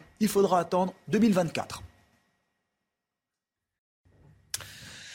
7h16, le sport tout de suite avec le Brésil qualifié pour la Coupe du Monde. Ça y est, euh, pour eux, c'est fait. Chana, c'est bon pour euh, Neymar et ses partenaires. hein? Oui, exactement. Neymar qui est auteur d'une passe décisive. Donc, le Brésil a battu cette nuit la Colombie 1 à 0. Avec 11 victoires en 12 matchs, le Brésil a réalisé un parcours quasi parfait. Trois autres équipes sont qualifiées, l'Allemagne, le Danemark et le Qatar, pays hôte de cette Coupe du Monde. Et puis la France va tenter d'imiter les Brésiliens samedi soir au Parc des Princes. L'équipe de Didier Deschamps affronte le Kazakhstan. Une victoire et les Bleus seront qualifiés pour le mondial. Karim Benzema s'est une nouvelle fois entraîné seul. L'entraîneur français veut préserver l'attaquant du Real Madrid après une fatigue musculaire. C'est News, il est 7h17. Merci d'être avec nous dans un instant. L'automobile, votre nouveau rendez-vous tous les matins avec vous, Pierre Chasseret, la chronique des automobilistes. Votre point de vue, vous prenez peut-être votre voiture pour aller euh, travailler. On en parle avec vous dans un instant. Pierre, on verra si les voitures sont vraiment responsables de la pollution de l'air. C'est dans quelques instants. À tout de suite.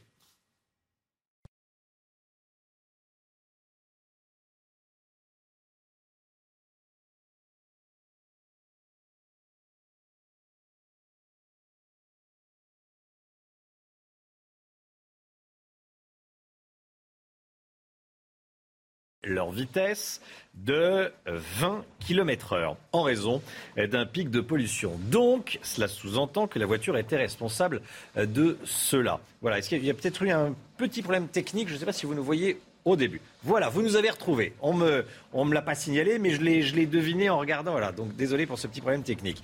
Euh, la chronique automobiliste, Pierre Chasseret. Euh, ces deux derniers jours, les automobilistes étaient appelés à Paris à baisser leur vitesse de 20 km/h en raison d'un pic de pollution. Donc ça sous-entend que la voiture serait responsable de cette pollution. Hein. Bon, alors ça fait une semaine qu'on se connaît, hein, Romain. Vous commencez à me connaître. Moi, j'aime bien creuser. Je prends pas les choses pour argent comptant. Je suis allé chercher du côté de Prévert. Alors Prévert, c'est très sérieux. C'est l'institut, la plateforme nationale de prévision de la qualité de l'air. Et je vous propose de regarder ensemble ce qui s'est passé hier en pic de pollution sur l'île de France. La carte va s'afficher et vous allez observer évidemment que ce pic de pollution sur Paris, clairement, il est indéniable. C'est tout rouge, notamment sur toute la banlieue Île-de-France. Bon, bah, quand on voit ça, on se dit baisser la vitesse de 20 km heure, Le ça avait du sens. c'est l'île de France, c'est le nord de l'île de France en clair. C'est ça, Ah, plus. Paris, un petit peu le sud, Ouais, un peu moins touché.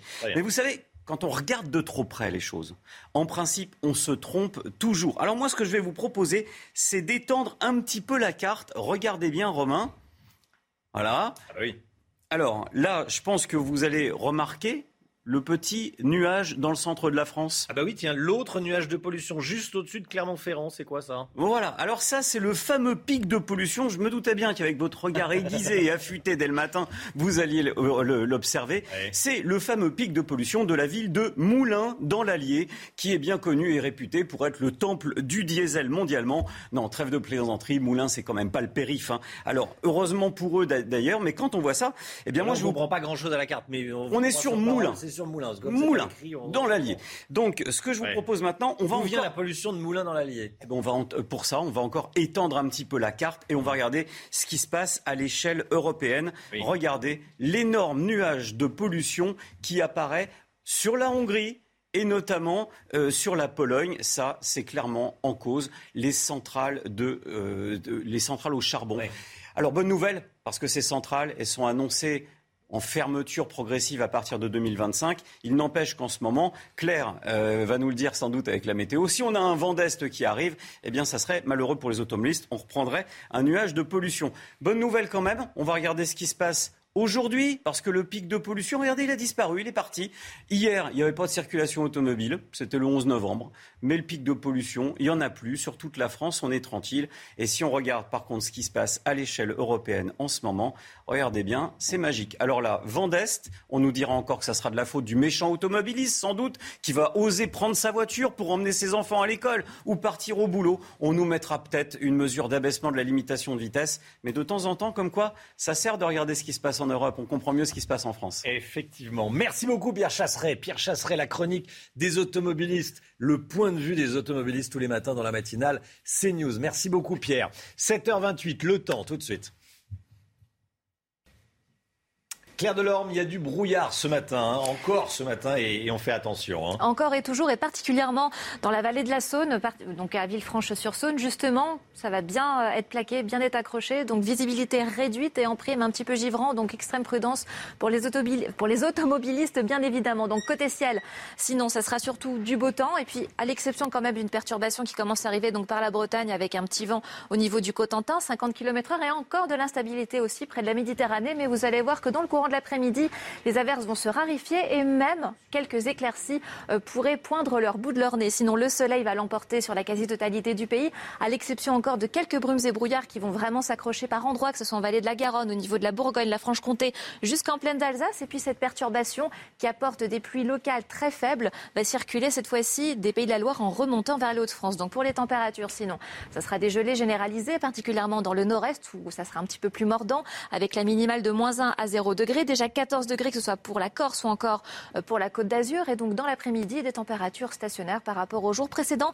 Ça se traduit par 5 degrés du côté de Strasbourg, 12 degrés à Paris, 15 degrés pour Brest et la maximale de 19 degrés, que ce soit pour la Corse, là encore pour Nice ou pour la Nouvelle-Aquitaine. Avant de nous quitter, des conditions qui vont rester calmes puisqu'on est sous l'influence de l'anticyclone.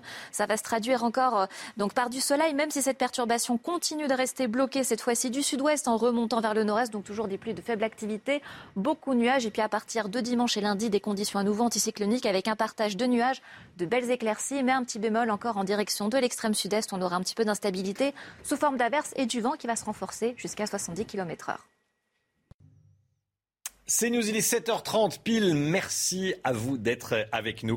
On est le vendredi 12, 12 novembre.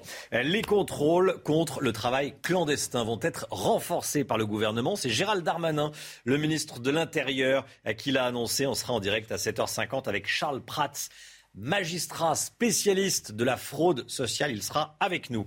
On est avec Agnès Verdi-Molinier. Bonjour Agnès. Vous allez nous parler dans un instant des contreparties aux aides sociales. Et puis euh, notre page culture avec euh, Olivier Benkimoun qui nous emmènera voir la comédie musicale de l'année Le Roi Lion. Ça sera dans un instant. Tout d'abord, cette information, dans un quartier au sud de Marseille, des dealers font leur pub sur Internet dans une vidéo diffusée sur les réseaux sociaux. Tout y est, hein, Chana Lousteau. Hein. Vous avez le lieu de vente, la marchandise, les horaires d'ouverture. Vous avez tout dans cette vidéo. Une nouvelle provocation pour les forces de l'ordre. Les détails avec Valentine Leboeuf et Charles euh, Pousseau. Ce n'est pas un clip de rap, mais bien une vidéo pour promouvoir un point de vente de stupéfiants. Les dealers promettent aux clients un accueil chaleureux et un service continu de 11h à 2h du matin. Une nouvelle façon d'attirer les clients qui ne surprend pas les forces de l'ordre. Jusqu'à présent, on avait pu constater qu'il y avait des, photos, des images, des adresses sur euh, certains réseaux sociaux en termes de, points de deal. Bien là, on l'a maintenant sous forme de clip. C'est encore, je le dis, une, étape supplémentaire dans, dans le marketing. Le clip tourné dans un quartier au sud de Marseille utilise tous les codes de la publicité. Des images de drones, de la musique et même la présentation de la marchandise. Les liens pour contacter les vendeurs ne sont plus actifs mais la vidéo circule encore sur plusieurs réseaux sociaux. Les dealers ont été floutés, mais les enquêteurs cherchent à les identifier. Plusieurs zones d'ombre aujourd'hui. Euh, et toujours encore hein, autour de la disparition de la jeune joggeuse en Mayenne. L'adolescente sera de nouveau auditionnée dans la journée par les gendarmes. À ce stade de l'enquête, les investigations ne collent pas avec les explications euh, de la jeune fille. Elle raconte, elle dit avoir été enlevée, séquestrée par deux ravisseurs dans une camionnette avant de s'échapper 30 gendarmes continuent les investigations. Fini les coupures d'électricité d'EDF pour des factures impayées. À la place, l'entreprise appliquera une réduction de puissance et ce toute l'année, hein, pas uniquement pendant l'hiver. Une demande longtemps réclamée par les associations. Les mauvais payeurs pourront utiliser les essentiels d'une maison comme l'éclairage ou le réfrigérateur. En revanche, pas de chauffage. Je rappelle que chaque année, entre 200 000 et 300 000 foyers sont privés d'électricité pour loyers impayés ce sondage dont on vous parle ce matin. Éric Zemmour se tasse. C'est le résultat du dernier sondage Odoxa pour l'Obs. On va regarder eh, les chiffres ensemble. On voit bien que Marine Le Pen prend de l'avance euh, sur le, polémiste. La candidate du RN est à 18 ou 19 selon euh, les différents scénarios. Éric Zemmour à 14 ou 14,5%. Euh, voici ça, c'était le, premier euh, scénario. Deuxième scénario avec Valérie Pécresse à 9%, Éric Zemmour à 14,5%. Voilà pour la, fin de les derniers candidats. Et puis avec Michel Barnier, regardez, Michel Barnier, 9%, Éric Zemmour à, à 14,5%. Il ne serait pas euh, au second tour. Il y a une marge d'erreur de 1 à 2 points. La crise migratoire se poursuit à la frontière polonaise, Chana. Hein. Oui, les membres du Conseil de sécurité de l'ONU se sont réunis hier en urgence. L'Occident accuse la Biélorussie d'alimenter ce conflit en laissant des milliers de migrants aux portes de l'Union européenne. De son côté, Alexandre Loukachenko a menacé de riposter à d'éventuelles sanctions en coupant le gaz qui transite par son territoire alors que le continent fait face à des pénuries. Et on vous emmène ce matin en direct à Sokolka, euh, en Pologne, à seulement 10 km de la frontière avec la Biélorussie. Vous êtes sur place depuis trois jours avec Fabrice Elsner. Quelles évolutions de la situation Qu'est-ce que vous constatez depuis votre arrivée?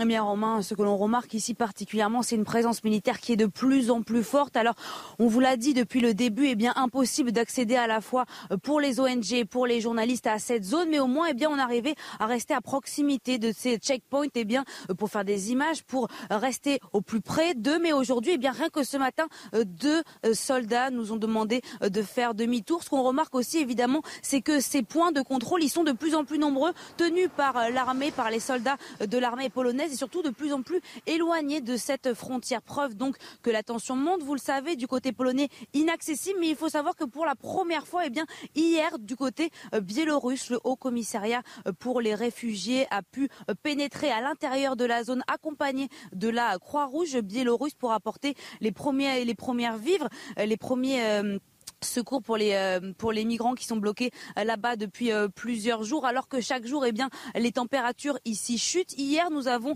rencontré eh un responsable politique d'une ville de l'est de la Pologne qui nous racontait eh qu'il entendait régulièrement des coups de feu tirés en l'air du côté biélorusse et il craint aujourd'hui qu'on en arrive à un point de conflit armé sentiment partagé par de nombreux habitants que nous avons rencontrés dans les villes situées à l'est de la Pologne. Jeanne Cancard en direct de la Pologne euh, avec à cette frontière hein, avec la, la, Biélorussie avec Fabrice Elsner. Merci beaucoup Jeanne. Il est 7h36 Agnès Verdier-Molinier. Eh, bonjour Agnès. Le contrat d'engagement pour les jeunes, revenus jeunes diront euh, certains, il est enfin dévoilé. 500 euros jusqu'à 500 euros par mois à condition de s'engager à suivre une formation de 6 à 12 mois. Est-ce que c'est une bonne nouvelle Agnès? Bah écoutez, c'était un peu d'abord l'arlésienne, hein, ça fait des, des, semaines et des semaines qu'on en parle, c'était pas dans le budget 2022, et puis euh, voilà, on a un petit peu euh, les contours. Euh, désormais, on sait que ce sera pas justement un revenu, mais un contrat. Alors là, le gouvernement insiste énormément là-dessus. Et je pense que c'est ça euh, qui est original dans ce contrat d'engagement, c'est qu'il y a une contrepartie, le travail. Alors, en quoi est-ce que c'est novateur? Eh bien, tout simplement parce que euh, finalement, là, euh, on va contraindre la, la, personne qui va accepter d'avoir euh, ce contrat d'engagement, mais à avoir une formation de 6 à 12 mois, euh, 15 à 20 heures par semaine, un référent euh, qui va être un référent unique à Pôle emploi ou dans une mission locale. Alors ce sera une allocation, certes, 500 euros par mois, mais c'est bien dit, il faut des critères d'assiduité et d'acceptation des offres d'activité faites. en clair, un jeune qui ne se formerait pas, finalement, eh ben, il ne toucherait pas son aide. Mmh. Alors ça fait penser à ce qu'a dit le président de la République dans sa déclaration sur les demandeurs d'emploi qui pourraient voir suspendu leurs allocations chômage s'ils refusent un ou plusieurs emplois. Hein. Bah oui, c'est tout à fait exact. Hein. Là, on peut faire un parallèle entre les deux annonces. Euh, là, à Pôle emploi, on le sait, hein, euh, depuis 2008, on essaie de suspendre parfois les allocations de ceux qui refusent euh, des emplois, mais visiblement, ils ont envie au gouvernement de faire fonctionner une véritable suspension s'il y a des refus d'offres d'emploi. Et là, on voit que le modèle social français peut-être est en train d'évoluer pour se calquer sur celui des pays euh, du nord de l'Europe. hein. Il faut savoir que dans les pays du nord, ben, euh, c'est l'idée de inciter et exiger, donc vous protéger, mais euh, le jour où il y a une offre d'emploi, eh bien, si vous la saisissez pas, eh bien, on vous baisse vos minima sociaux, on vous baisse vos allocations chômage, et puis si ça recommence carrément, on vous les suspend. Donc c'est une évolution qu'il faut saluer. C'est le donnant-donnant, en clair. hein. On vous donne, mais, mais vous vous engagez. Euh, un bon point, donc, pour le gouvernement, Agnès, ou pas Alors, malgré le coût, hein, parce que c'est 550 millions d'euros euh, pour, euh, pour 2022, et puis le fait qu'il faudrait aussi réformer l'éducation nationale, hein, parce que le chômage des jeunes à 19% en France, euh, quand il est à 6% en Allemagne, euh, on ne peut pas vraiment euh, s'en vanter. hein. Il y a 95 000 jeunes qui sortent euh, chaque année sans diplôme. Mais moi, ça me fait poser une question. Pourquoi est-ce que pour les jeunes, on dit il faut surtout pas que ce soit un revenu comme le RSA et il faut que ce soit un contrat Mais pourquoi finalement pour les personnes qui sont allocataires du RSA, hein, ça coûte 11 milliards d'euros par an, euh, 1,9 million de personnes qui en bénéficient, et bien alors là, à ce moment-là, on n'exige pas de contrepartie. On ne dit pas qu'il faut signer des formations ou aller vers euh, du, du- professionnalisant, etc. etc. Non, il n'y a, pas d'engagement. Et là, euh, ça fait poser une question, c'est-à-dire pourquoi pour les jeunes, pourquoi pas pour les autres? Et alors, peut-être ça préfigure aussi des débats euh, de la campagne euh, pour 2022, euh, parce que c'est un vrai sujet en France, euh, à la fois protéger, mais aussi inciter véritablement au retour à l'emploi. C'est passionnant. Merci beaucoup Agnès Verdier-Molinier. Euh, vous savez quoi? Cette question, bah, je vais la poser à Olivier Dussopt. Il est le ministre du Budget. Il vient sur CNews pour parler ce matin. Il sera à 8h15 euh, avec nous. Je lui poserai cette question. Bonne pourquoi ces contreparties euh, pour les, les jeunes et pas pour, euh, pour les, les- les moins jeunes? Parce que derrière, ça peut faire des économies énormes, sachant qu'il y a quand même des personnes qui touchent des aides, mais qui en même temps ne déclarent pas une activité à côté. Ça s'appelle de la fraude. Un grand projet. Euh, on en parle tout de suite avec Eric de Ritmaten. Une grande sécu. C'est euh, l'édito Echo. Ce grand projet du gouvernement, Eric, vous vouliez y revenir ce matin. Créer une grande sécurité sociale qui se passerait des mutuelles. Objectif, faire des économies, c'est faisable ou pas? Alors, c'est faisable, oui, Olivier Véran y croit. Alors, c'est, c'est un projet, disons, c'est à l'étude, c'est une réflexion. Le rapport du Haut Conseil pour l'avenir de l'assurance maladie remet ses travaux le 18 novembre, c'est bientôt. Pour Olivier Véran, c'est clair, ce serait idéal. Ce serait en fait une sécurité sociale 100% étatisée parce que lui, le ministre de la Santé, estime que les mutuelles dépensent trop d'argent. Elles font des bénéfices, on en parle régulièrement. Certes, elles mettent la main à la poche. On l'a vu avec le Covid. Le Sénat vient de décider d'ailleurs de les taxer de 500 millions d'euros pour contribuer à la, crise Covid. Et puis elles ont aussi participé, vous savez, aux frais d'optique, les frais dentaires, etc. Le fameux reste à charge qui diminue. Bah là, les assurances complémentaires euh, montent au créneau. Mais pour Olivier Il y a trop de frais de gestion. Les frais de gestion, il les estime, lui, à 5 milliards 400 millions d'euros. Point d'interrogation, comment on arrive à un tel chiffre Selon lui, bah, il y a beaucoup d'emplois qui en dépendent. Il y a des frais de gestion, des frais de bureau, des actes qui sont à la Sécu, qui ensuite arrivent dans les mutuelles. Ça fait de la paperasse. Tout ça, on pourrait l'économiser. Bon, les mutuelles seraient sacrifiées, Eric, ou pas Oh que oui, alors là effectivement elles sont vent debout, elles sont furieuses, hein, et, et d'ailleurs elles n'hésitent pas à dire que euh, aujourd'hui euh, ça serait hors de question parce que ce serait de l'emploi mis en cause et puis ce serait des taxes en moins d'ailleurs aussi pour l'État parce que euh, il y a des, des taxes hein, sur euh, les, les complémentaires santé. Alors les économies, est-ce qu'il y en aurait ou pas? D'après le rapport, voici les chiffres 30 euros par an économisés pour un salarié moyen. Pas énorme. 250 pour un retraité et 450 euros pour les plus âgés, les plus de 80 ans, parce que ce sont eux qui sont les plus pénalisés parce qu'ils vont plus souvent euh, chez le médecin. Alors bien sûr, les Français n'auraient plus de cotisations à payer pour les mutuelles, mais du coup, qui payerait les cotisations supplémentaires de la sécurité sociale? Ça, il faudrait bien que ça augmente. Ensuite, eh bien, on va dire que la France n'a jamais été vraiment brillante pour gérer la Sécu. On voit les déficits, on voit la dette. Je vous rappelle la dette, euh, actuellement 35 milliards d'euros. Est-ce que vraiment c'est le rôle de l'État d'accumuler ces pertes? Alors, ouvrir l'open bar santé, l'idée est peut-être très bonne, très gentille, mais c'est en fait une boîte de Pandore, on va dire. C'est un puissant fond, euh, un tonneau des Danaïdes, comme on l'appelait, et qui serait porté par qui, à votre avis Les générations futures. Le Roi Lion prend ses quartiers d'hiver à Paris. On en parle avec Olivier Benkemoun tout de suite. Le Roi Lion sur scène à Paris. On y est. Hakuna Matata. Hakuna Matata, ça veut dire, vous savez, ça veut dire. Ça veut dire euh, euh, bonjour. euh. Bon Ça veut dire pas de souci, enfin. Ah, ça veut y a dire pas ça de souci, signifie y a que pas tu vivras ta vie, Robin des Arbres. Ah oui, tu oui, vivras oui, ta vie, oui, vous vous oui. souvenez pas Voilà, Sans le Roi doute Lion. la comédie musicale la plus attendue de cette fin d'année. Pas, pas- pas- par mois, sans doute, hein, je peux vous dire. Mais il y a du monde, vu les réservations. Le Roi Lion. Alors redites-nous Hakuna Matata. Hakuna ça veut dire- Matata. Oui, alors je connais Hakuna Matata, mais je Pas de souci. Tu vivras ta vie, mais pas de souci, sans souci. C'est une Sans vie souci. sans souci. On, se- prend pas la tête. bien. Ça me dit la chanson. Comme voilà, sans- mais tout le monde connaît la chanson.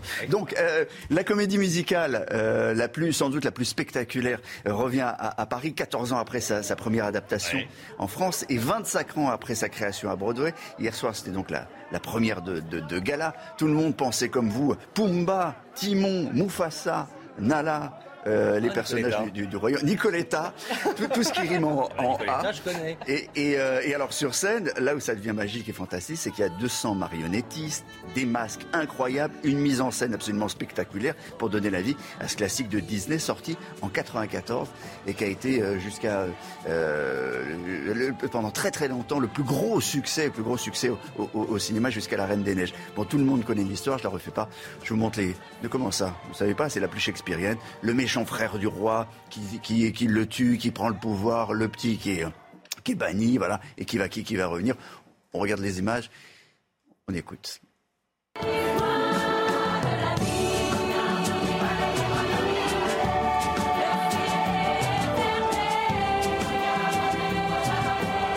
Il n'y a que des gros chiffres. hein. Il y a 40 comédiens, euh, il y a 11 musiciens, il y a une cinquantaine de techniciens, il y a euh, 400 costumes et, masques. Donc euh, oui, c'est euh, une, une, une production euh, grandiose.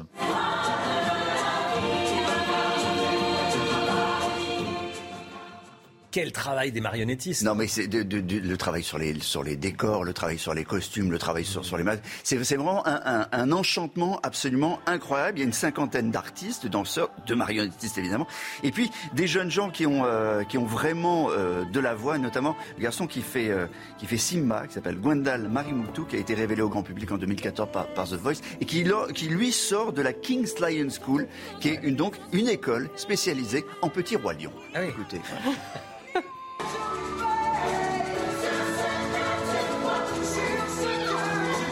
13 ans, moi j'ai eu la chance de participer du coup à cette Lion King School pour former les petits Simba et les petites Nala en vue d'intégrer le spectacle. Euh, C'est dispensé par les équipes américaines, donc on a une chance inouïe. Moi, ça a été mes premiers cours de chant. C'est l'un des spectacles qui m'a permis de me rendre compte, de me dire ouais, c'est possible. Euh, on peut avoir notre place aussi dans un premier rôle d'un spectacle de Broadway. Voilà, moi je ne savais pas qu'il y avait une école qui a été faite pour préparer les artistes non à jouer, à jouer ça, mais il y a, il y a quand même Ça 100 millions. surprenait Agnès 100 Verdier-Molinier, hein. Il y a 100 millions, il y a quoi. 100 millions de spectateurs qui ont vu depuis sa création. 100 C'est- millions. C'est un truc incroyable. Voilà. c'est hier le soir- final ça c'était le final, ça c'était Ah, la, la- la folie, c'était la première de gala. Voilà. Euh, il y a un million de Français qui l'ont vu quand même, puisque ça a déjà été présenté entre 2007 et 2010. Ça vaut vraiment le coup euh, pour la fin de l'année, pour les deux années à venir à mon avis. Merci Olivier. C'était la version. 7h47, restez bien avec nous. Dans un instant, la fraude et la lutte contre la fraude au travail au noir. On va en parler avec Charles Prats, qui est magistrat, spécialiste de ces questions. C'est dans quelques instants. Et puis soyez là euh, à 8h. Les dernières informations concernant l'enquête euh, sur la, la joggeuse. Vous savez qu'elle a disparu pendant euh, 24 heures. Il y a quelques doutes. Euh, Et puis, euh, beaucoup de zones d'ombre. On vous donne toutes nos informations euh, dès le début du journal de 8h. Restez bien avec nous sur CNews. À tout de suite. CNews, il est 7h54. Merci d'être avec nous. On accueille Charles Prats. Bonjour Charles Prats. Bonjour Romain. Vous êtes magistrat, auteur du livre Cartel des fraudes 2 aux éditions Ring. Voilà, on voit apparaître la, une. Les contrôles contre le travail clandestin vont être renforcés par le gouvernement. C'est Gérald Darmanin, le ministre de l'Intérieur, qui l'a annoncé. C'est en tout cas ce qu'il souhaite. Euh, comment on s'y prend pour lutter contre le travail clandestin? Comment est-ce que le gouvernement peut s'y prendre pour euh, aller contrôler euh, ce qui se passe et très concrètement faire reculer le travail clandestin en France? Bah écoutez, il y a un dispositif qui existe, euh, que je connais bien, puisque c'est moi qui l'avais créé à l'époque quand j'étais au ministère des Finances, ce qu'on appelle les CODAF, les comités opérationnels départementaux antifraude, qui sont coprésidés par les procureurs et les préfets. Et c'est pour ça que certainement Gérald Darmanin va donner des instructions à ses préfets pour qu'il y ait des réunions des CODAF et des opérations CODAF, comme on dit. Hein. Mhm. C'est-à-dire ce sont des comités qui réunissent dans les départements l'ensemble des services, la police, la gendarmerie, l'inspection du travail, les URSAF, les impôts, la douane, etc. Et donc le, le, la méthode normale, c'est de programmer des contrôles conjoints ou de dire que bah, voilà, on va aller débarquer dans une entreprise et on va vérifier si oui ou non les gens sont en situation de travail normal ou de travail illégal. Quand on parle de travail illégal, ça veut dire que euh, ce sont des personnes qui n'ont pas de contrat de travail. Hein. Alors, le travail illégal, il y a beaucoup de choses. C'est le travail dissimulé, c'est-à-dire c'est la non-déclaration des heures. La personne peut être déclarée, mais pas l'ensemble des heures. La personne peut ne pas être déclarée du tout. Vous pouvez avoir de l'emploi d'étrangers sans titre, hein. par exemple les sans-papiers qui n'ont pas le droit de travailler par définition, mais qui vont quand même travailler.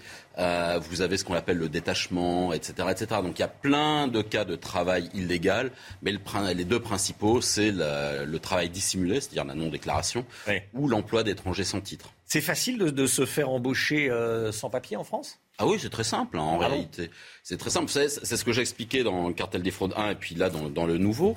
Euh, soit vous utilisez des, les documents d'identité d'un copain ou de quelqu'un de la famille, et donc c'est une usurpation d'identité. Donc là, vous travaillez sous une autre identité avec mmh. un bon numéro de sécurité sociale. Soit vous faites de la fraude documentaire. Et le grand classique, c'est d'utiliser des faux papiers originaires d'un autre pays européen, puisque quand vous êtes euh, de l'Union européenne, vous n'avez pas besoin d'un titre de séjour avec autorisation de travail.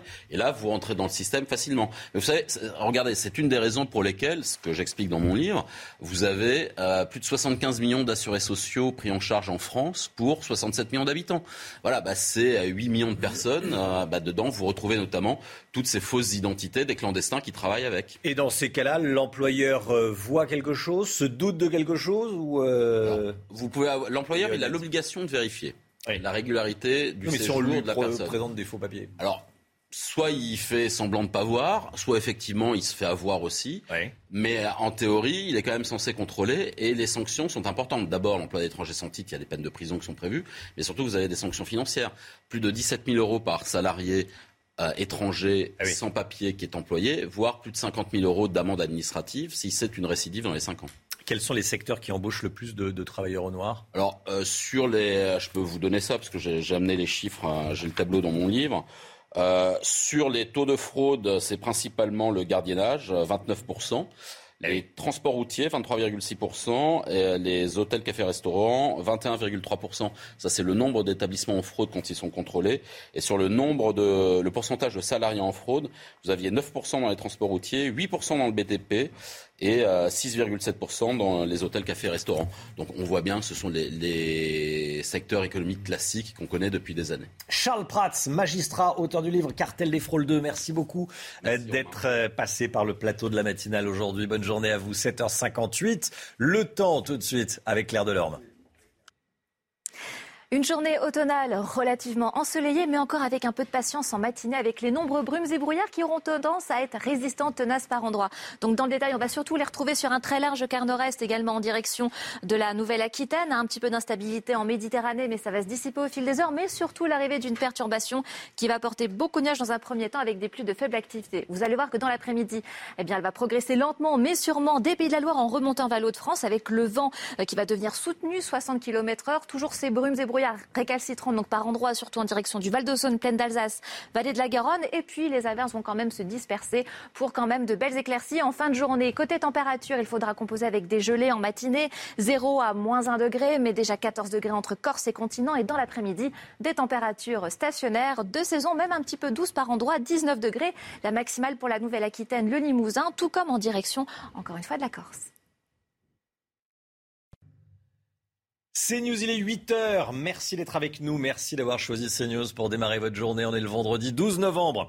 La joggeuse en Mayenne attendue aujourd'hui par les enquêteurs. Ils veulent éclaircir plusieurs zones d'ombre à ce stade de l'enquête. Les investigations ne collent pas avec les explications de la jeune fille. Elle dit avoir été enlevée et séquestrée par deux ravisseurs dans une camionnette avant de s'être échappé. 30 gendarmes sont toujours mobilisés. On va retrouver Michael Chailloux dans un instant en direct de la Mayenne. À tout de suite. Michael, dans l'actualité, il y a également la présidentielle, la campagne et ce sondage, les sondages et Éric Zemmour sur un plateau. Il se tasse légèrement le détail.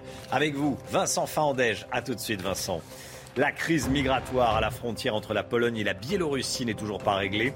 La Biélorussie menace de couper le gaz qui transite par son territoire et qui fournit notamment l'Allemagne. Plusieurs zones d'ombre donc autour de la disparition de la joggeuse de la Mayenne. L'adolescente sera de nouveau auditionnée dans la journée par les gendarmes Michael Chailloux en direct de la Mayenne. Michael, c'est une audition cruciale que celle qui va avoir lieu aujourd'hui pour lever ces, zones d'ombre. Hein.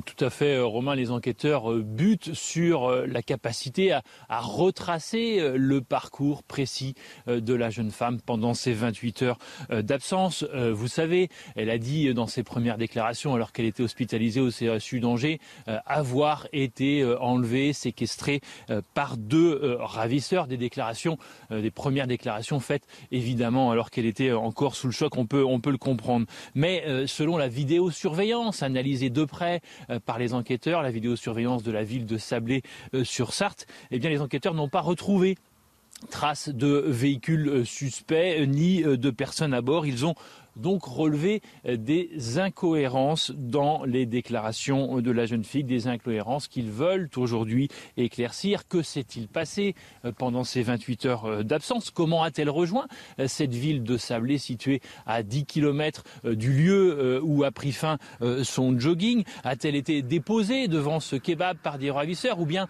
était-elle par exemple dans un appartement de cette ville de Sablé dont elle se serait enfuie? Vous le voyez, les questions questions sont euh, nombreuses pour Lisa qui est maintenant au cœur des investigations. L'audition d'aujourd'hui devrait donc être déterminante. Michael Chailloux avec Cédric Mann pour les images. Merci beaucoup, Michael.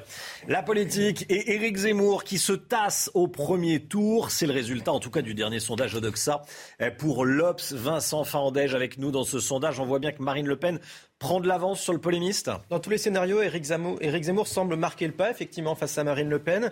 Euh, à droite, c'est un petit peu plus compliqué. On va le voir avec les chiffres. Le champion de la droite, pour le moment, dans les intentions de vote, c'est toujours Xavier Bertrand avec 12% des voix. Il n'est qu'à deux points du troisième. Éric Zemmour, 14%. Marine Le Pen imprime, elle, son avance avec 18% toujours loin derrière Emmanuel Macron, et ce, dans tous les cas de figure, avec ses 25%. De leur côté, Valérie Pécresse et Michel Barnier sont tous deux crédités à 9% des intentions de vote au premier tour. Et là, en revanche, ils voient la gauche arriver en embuscade avec Jean-Luc Mélenchon, Yannick Jadot. Mais surtout, ils marquent le pas face à Éric Zemmour et Marine Le Pen, qui atteint même les 19% si Michel Barnier est choisi par la droite le 4 décembre prochain.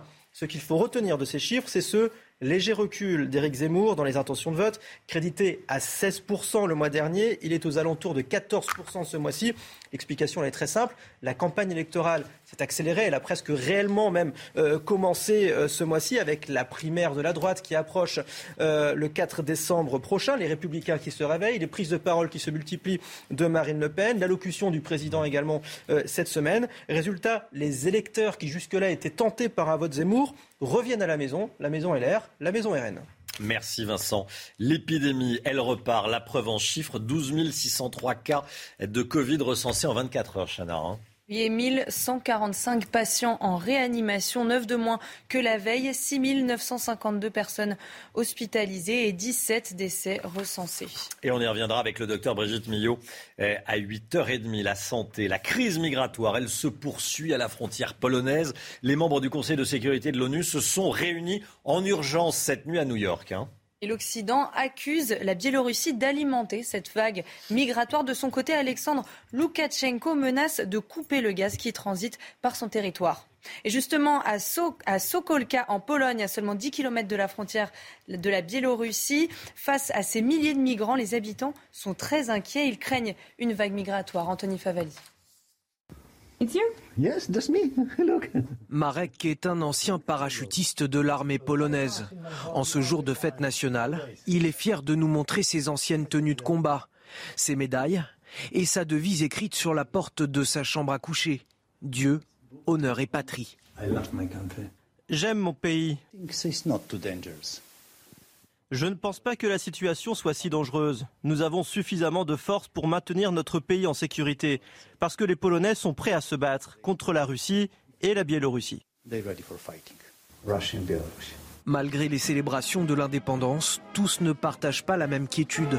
Le village n'est qu'à 10 km de la frontière. Nous avons peur. Nous avons peur pour nos vies, pour nos familles. La peur d'une guerre, mais aussi la crainte d'une vague migratoire. Ma famille pense que ces gens sont dangereux. Ils veulent vivre avec nos aides sociales et avoir de l'argent gratuitement sans travailler. Je pense que ce n'est pas bien. La ville vit désormais dans un climat tendu au rythme des sirènes et du bruit des hélicoptères qui surveillent les milliers de migrants massés à la frontière. C'est une information qui vous fait euh, beaucoup réagir ce matin, je le sais, on vous en parle depuis le début de la matinale. Fini les coupures d'électricité d'EDF pour factures impayées. Information de nos confrères d'aujourd'hui en France. À la place, EDF appliquera une réduction de puissance et ce toute l'année. C'est une demande longtemps euh, faite par les associations d'aide euh, aux personnes en difficulté. Les mauvais payeurs pourront utiliser les essentiels d'une maison comme l'éclairage ou le réfrigérateur. En revanche, pas le, chauffage. Il y a chaque année entre 200 et 300 000 foyers qui étaient privés d'électricité euh, pour euh, factures impayées. C'est terminé. Vous savez, il y avait la différence, il y avait la trêve hivernale. On ne coupait pas l'électricité l'hiver. En revanche, euh, à partir des, mois un peu plus chauds, avril-mai, on pouvait recouper à nouveau l'électricité. Là, c'est terminé. On vous parle de cette initiative à Arcachon, Chana. Une initiative intéressante. Hein. Oui, une initiative pour lutter contre les agressions faites aux femmes. La commune va distribuer gratuitement un bracelet anti-agression pour toutes celles qui le souhaitent et ce, dès lundi. Alors comment euh, il va fonctionner Reportage d'Antoine Estève? C'est un simple bracelet avec un petit bouton au milieu. Il est connecté au téléphone portable et en cas d'agression, une pression ici permet de déclencher discrètement l'alerte. Immédiatement, elle est géolocalisée, les personnes entendent tout ce qui se passe et tout ce qui se passe est enregistré. Quand il y a un problème, le système prévient trois personnes de l'entourage de la victime en temps réel. La personne ensuite, quand elle écoute l'alerte, euh, elle peut euh, elle-même intervenir directement. C'est-à-dire que si elle entend que vraiment ça se passe pas bien, elle peut tout à fait directement depuis l'appli là former les secours. La mairie d'Arcachon va distribuer gratuitement ce bracelet à toutes les femmes qui le souhaitent dans la commune la semaine prochaine. Les violences faites aux femmes, elles sont intrafamiliales, c'est-à-dire dans le domicile très souvent, mais les violences faites aux femmes sont aussi dans la rue, dans l'espace public, et là c'est du rôle des maires euh, en relation avec les autorités de pouvoir apporter des réponses. Il n'y avait pas forcément l'expression d'un sentiment d'insécurité, ça c'est sûr, mais par contre il y, y, a une expression d'un intérêt sur ce, sur ce dispositif. Ouais. D'après les données officielles, en France, une femme sur cinq a déjà subi du harcèlement de rue et chaque année, elles sont plus de 400 000 victimes de vol sur la voie publique. Voilà un bracelet anti-agression testé à Arcachon.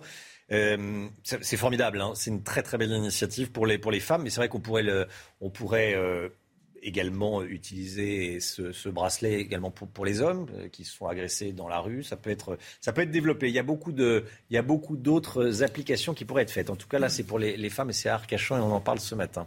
8h09, restez bien avec nous dans la matinale. Olivier Dussopt, ministre des Comptes publics, sera euh, l'invité de la matinale. Je l'interrogerai dans un instant. À tout de suite. C'est News 8h15. Bonjour Olivier Dussopt. Bonjour. Merci d'être avec nous, ministre délégué au compte public. Avant de parler de la reprise économique et des, et des risques que fait peser l'épidémie euh, qui repart les questions de, de, sécurité, je voulais vous entendre euh, sur, plusieurs, sur plusieurs points, notamment ce, ce, sondage qui a fait beaucoup parler euh, depuis, depuis hier, qu'a révélé CNews, sondage CSA. 82% des Français, 68% des gens de gauche veulent des peines de prison automatiques pour les agresseurs de policiers. Euh, vous, qu'est-ce que vous en pensez? Qu'est-ce que vous auriez voté? Je pense qu'il faut d'abord rester dans le cadre du droit.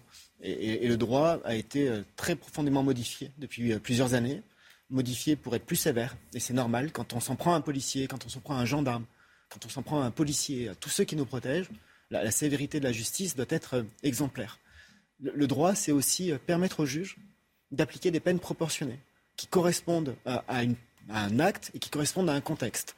Et donc, euh, je suis extrêmement euh, attaché à la sécurité, extrêmement attaché à la protection de nos concitoyens et encore plus peut-être à la protection de ceux qui nous protègent. L'automaticité n'est jamais une bonne politique en matière pénale, ça n'empêche pas la sévérité. Vous venez du Parti socialiste, on en reparlera dans, un instant, mais 68% des gens de gauche votent pour ces peines de prison automatique. mais 68% des, gens de gauche, ça ne me surprend pas. J'ai toujours considéré, lorsque j'étais maire comme lorsque j'étais député, et aujourd'hui au gouvernement, que, la sécurité n'est pas une notion de droite ou de gauche. D'abord parce que lorsqu'il y a des problèmes de sécurité, lorsqu'il y a des problèmes de délinquance, lorsqu'il y a des problèmes de criminalité, les, premiers exposés sont les plus fragiles et les plus précaires. Et j'ai toujours considéré que le maintien de l'ordre, que la capacité à, garantir la sécurité, à garantir la possibilité de, vivre tranquillement, n'appartenait pas à un camp politique ou à un autre. Ça appartient à la République et ça appartient à l'État. Ce qui frappe et ce qui choque nombre de Français, c'est le sentiment sentiment à tort ou à raison, mais en tout cas, euh, d'impunité des voyous. Euh, dernier exemple en date, on en parle ce matin dans la matinale, des dealers font leur publicité sur les réseaux sociaux dans le 10e arrondissement de Marseille. Ils disent venez chez nous, venez dans le 10e arrondissement, dans telle cité, on est ouvert de 11h à 21h. Euh, ça prouve qu'ils ont peur de rien. Ça prouve qu'ils n'ont peur de rien, mais ça prouve surtout qu'ils ne sont pas très intelligents. Et, ça prouve que les, forces de police disposent aussi d'informations. J'ai la chance aujourd'hui de savoir et de connaître le fonctionnement d'un service en particulier, qui n'est pas un service de police, qui est le service de la douane française. Je peux vous assurer qu'en matière de lutte contre les stupéfiants, nos services sont mobilisés jours et nuits, y compris sur les réseaux sociaux. Nous avons euh, une brigade qu'on appelle la cyberdouane et qui est mobilisée sur ces aspects-là.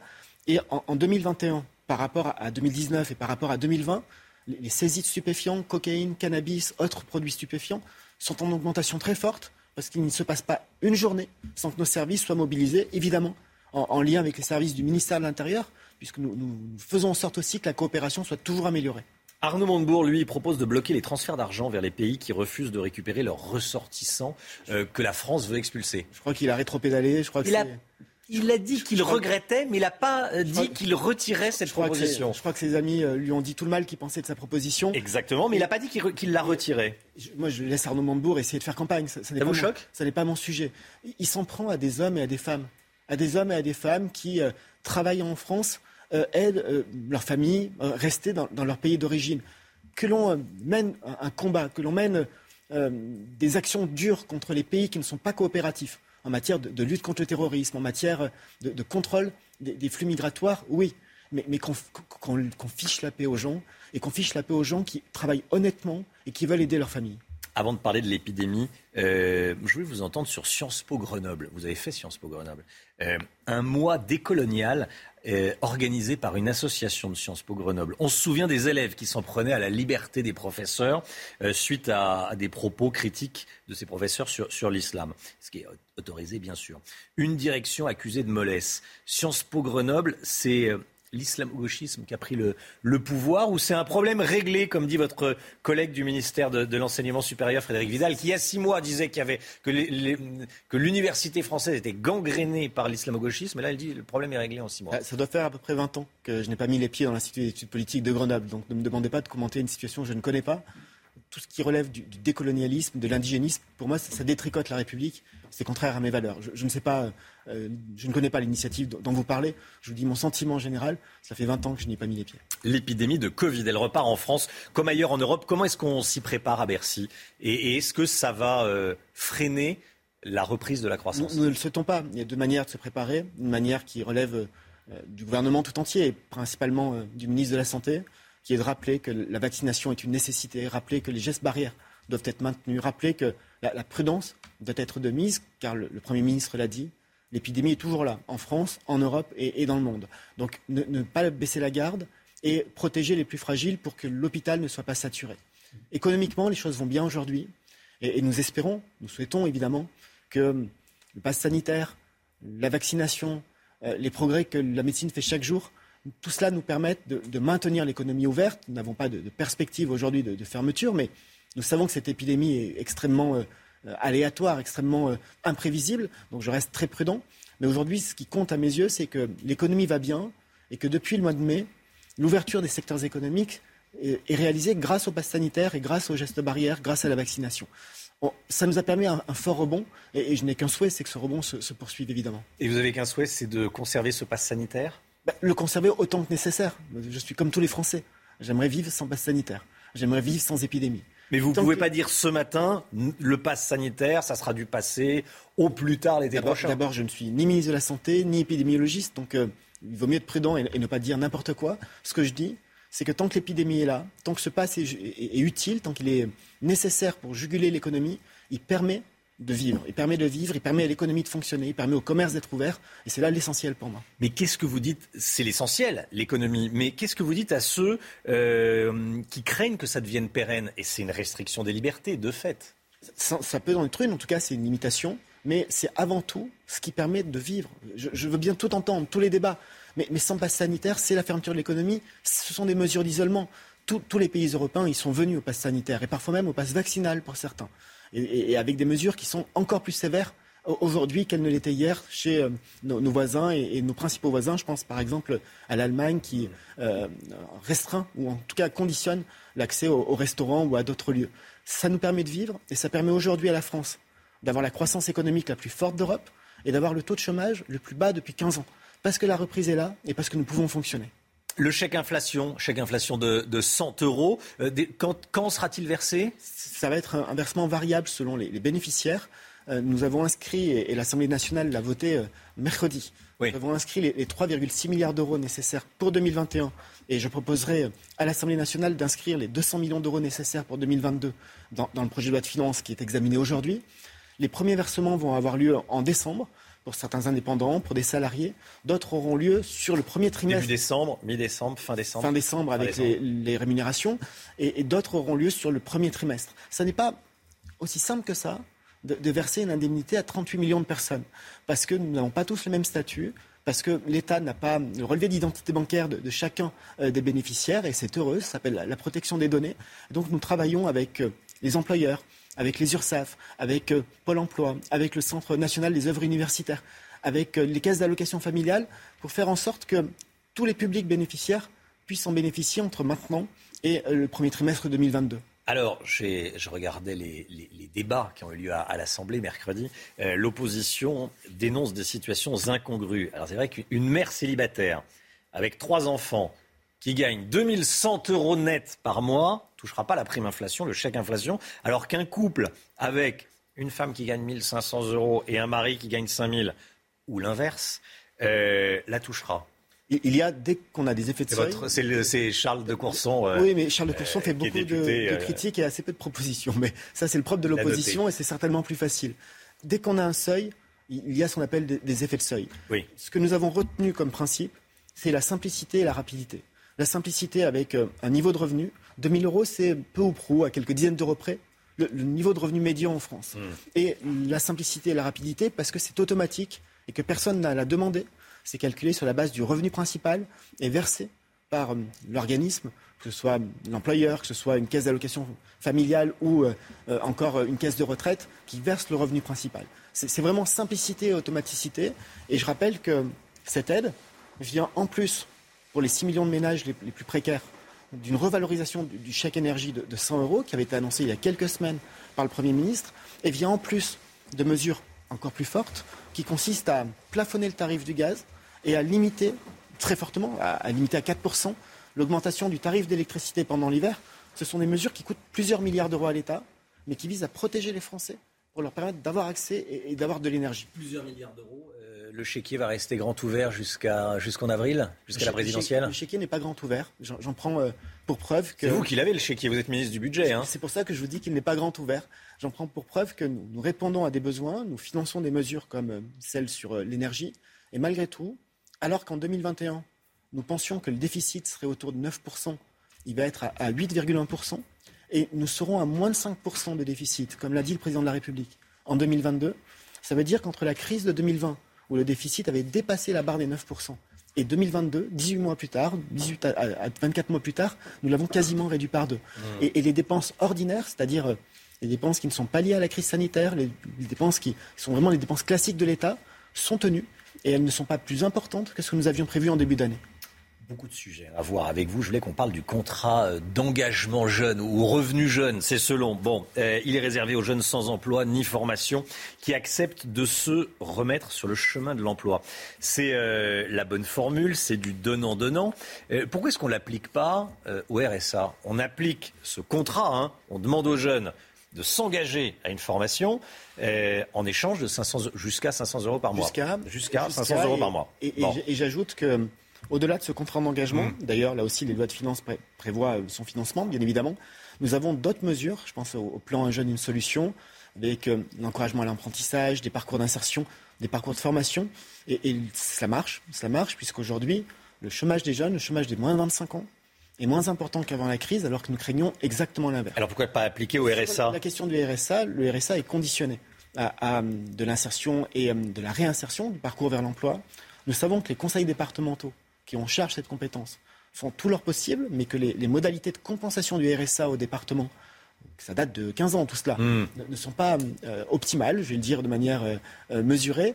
Et nous travaillons, par exemple, dans la loi de finances, nous avons une expérimentation pour faire en sorte que l'État reprenne le financement de l'allocation pour que les départements puissent se concentrer sur l'insertion et justement sur cet accompagnement. RSA, revenu de solidarité active, revenu oui, ça ça fonctionne, ça l'État sait verser de l'argent. Euh, solidarité, c'est de la solidarité. Active, moins. En l'occurrence, c'est la caisse d'allocation familiale qui, hmm. verse. La solidarité et le revenu sont, là. Et la question de l'activité et de l'insertion, je le répète, nous, travaillons avec les départements dans le cadre de cette expérimentation pour améliorer justement cet accompagnement. Et, j'ajoute que dans le cadre des, différentes annonces, le, chef du gouvernement, Jean Castex, a aussi euh, annoncé, et nous le finançons dans les lois de finances en cours d'examen, l'amélioration et, plus d'investissement pour la formation de ceux qui sont le plus éloignés de l'emploi.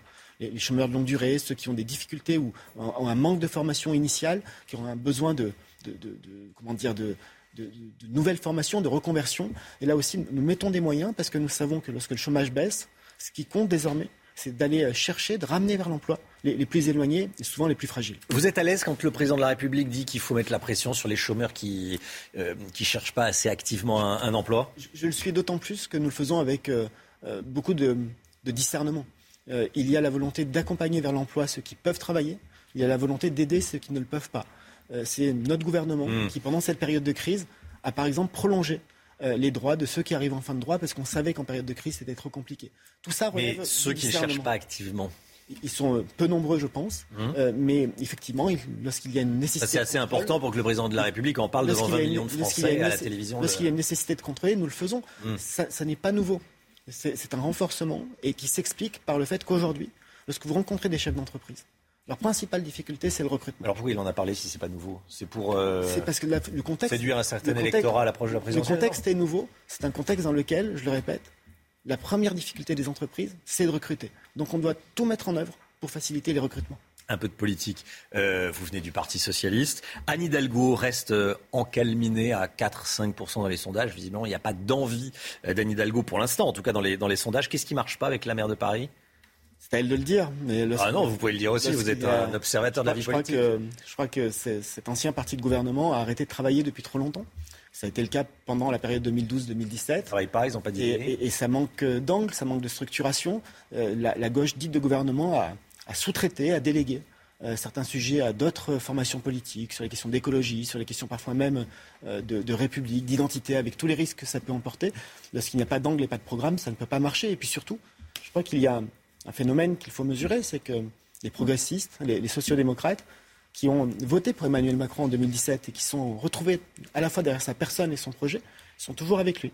Et que euh, celui qui, a, qui porte aujourd'hui cette aspiration progressiste et social-démocrate dans le cadre de la future présidentielle, c'est le président de la République. Donc vous le soutiendrez en 2022 Évidemment, et à, à 2000%.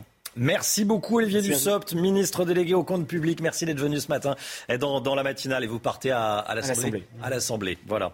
Et on se retrouve tout de suite. 8h31, l'équipe de la matinale est là. Voilà, on était avec Olivier Dussopt il y a quelques instants, euh, ministre des Comptes publics. On a balayé toute l'actualité. Et on est avec Chana Lousteau, on est avec le docteur Brigitte Millot. Bonjour Brigitte. Bonjour. On est avec Vincent Farandège et avec Eric de Ritmaten. Brigitte Millot, euh, on le voit, l'épidémie repart avec une augmentation de 44% du taux d'incidence en une semaine. L'occasion pour vous ce matin de nous rappeler l'importance des gestes barrières. C'est vrai qu'on les a oubliés inclus dedans. Euh, on s'inclut tous dedans autour de la table. On va en reparler dans un instant avec vous. Euh, Brigitte, plusieurs zones d'ombre autour de la disparition de la joggeuse de Mayenne. L'adolescente sera de nouveau auditionnée dans la journée par les gendarmes. On sera sur place avec Michael Chailloux pour les toutes dernières informations. Et puis à Bagnolet, les habitants s'inquiètent de l'implantation d'une association indigéniste. Il s'agit de l'association Front de mer qui présente une vision racialiste, raciste de la société et qui accuse l'éducation nationale de, racisme. Vous allez voir, c'est édifiant. Mais tout d'abord, dans un quartier au sud de Marseille, des dealers qui font leur pub sur les réseaux sociaux, Chana. Hein. c'est une vidéo qui a été diffusée euh, sur les réseaux sociaux et vous l'avez dit, tout y est, le lieu de vente, les horaires d'ouverture et même la marchandise, une nouvelle provocation pour les forces de l'ordre. Des détails avec Valentine Leboeuf et Charles Pousseau. Ce n'est pas un clip de rap, mais bien une vidéo pour promouvoir un point de vente de stupéfiants. Les dealers promettent aux clients un accueil chaleureux et un service continu de 11h à 2h du matin. Une nouvelle façon d'attirer les clients qui ne surprend pas les forces de l'ordre. Jusqu'à présent, on avait pu constater qu'il y avait des, photos, des images, des adresses sur euh, certains réseaux sociaux en termes de, de point de deal, bien là, on l'a maintenant sous forme de clip. C'est encore, je le dis, une, étape supplémentaire dans, dans, le marketing. Le clip tourné dans un quartier au sud de Marseille utilise tous les codes de la publicité. Des images de drones, de la musique et même la présentation de la marchandise. Les liens pour contacter les vendeurs ne sont plus actifs, mais la vidéo circule encore sur plusieurs réseaux sociaux. Les dealers ont été floutés, mais les enquêteurs cherchent à les identifier.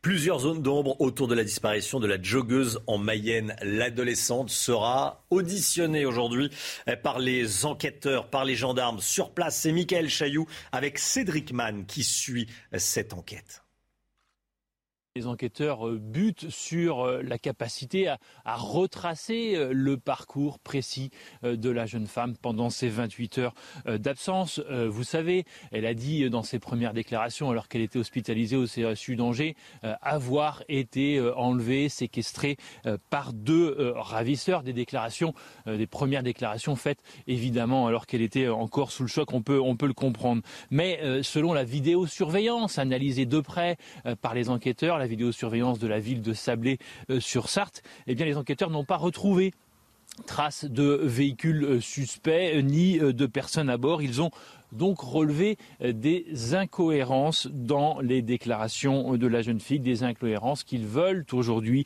éclaircir. Que s'est-il passé euh, pendant ces 28 heures euh, d'absence? Comment a-t-elle rejoint cette ville de Sablé située à 10 km du lieu où a pris fin son jogging? A-t-elle été déposée devant ce kebab par des ravisseurs ou bien était-elle par exemple dans un appartement de cette ville de Sablé dont elle se serait enfuie? Vous le voyez, les questions questions sont euh, nombreuses pour Lisa qui est maintenant au cœur des investigations. L'audition d'aujourd'hui devrait donc être déterminante. À Bagnolet, les habitants s'inquiètent de l'implantation d'une association indigéniste. Il s'agit de l'association Front de mer qui présente une vision, on va dire, raciste de la société. Hein. Oui, elle accuse également l'éducation nationale de racisme. Dans une lettre ouverte au maire de la ville, publiée sur Internet, les habitants dénoncent une idéologie dangereuse. Reportage de Régine Delfour et Pierre-François Altermat avec le récit d'Anthony Favali. Excusez-moi. Devant la maison de l'écologie populaire de Bagnolet. Vous pouvez répondre à nos questions, s'il vous plaît? Notre micro n'est pas le bienvenu. L'une des deux entités qui gèrent le lieu est en ce moment sous le feu d'une polémique. Il s'agit de Front de mer, qui se présente comme un syndicat de parents et une organisation politique qui lutte contre les discriminations. Voici quelques extraits de leur texte fondateur mis en cause. Parents noirs, arabes et musulmans, parents habitant les quartiers populaires, êtes-vous sereins quand vous confiez vos enfants à l'école le matin?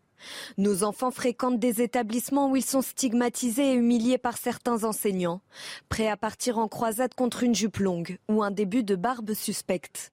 Cette semaine, une trentaine d'habitants de Bagnolet ont publié en ligne une lettre ouverte adressée au maire de la ville. Ils dénoncent dans ce texte une idéologie dangereuse. Un texte qui non seulement fait croire à un racisme systémique au sein de l'éducation nationale, mais qui s'adresse également aux gens par le biais de leur couleur de peau ou de leur religion. Monsieur le maire, mesdames et messieurs les élus, considérez-vous qu'une vision racialiste et indigéniste puisse être compatible avec les valeurs fondatrices de notre République? Plus de 250 habitants ont ainsi co-signé la lettre et attendent une réponse de la mairie socialiste de Bagnolet. qui n'a pas souhaité répondre à nos sollicitations. Et on est en direct avec Najwa El Haïté, avocate, vice-présidente de Territoire de Progrès. Bonjour euh, Najwa El Haïté, merci beaucoup d'être avec nous. Euh, Qu'est-ce que ce message vous inspire? Qu'est-ce que vous vous dites quand vous voyez euh, ce reportage?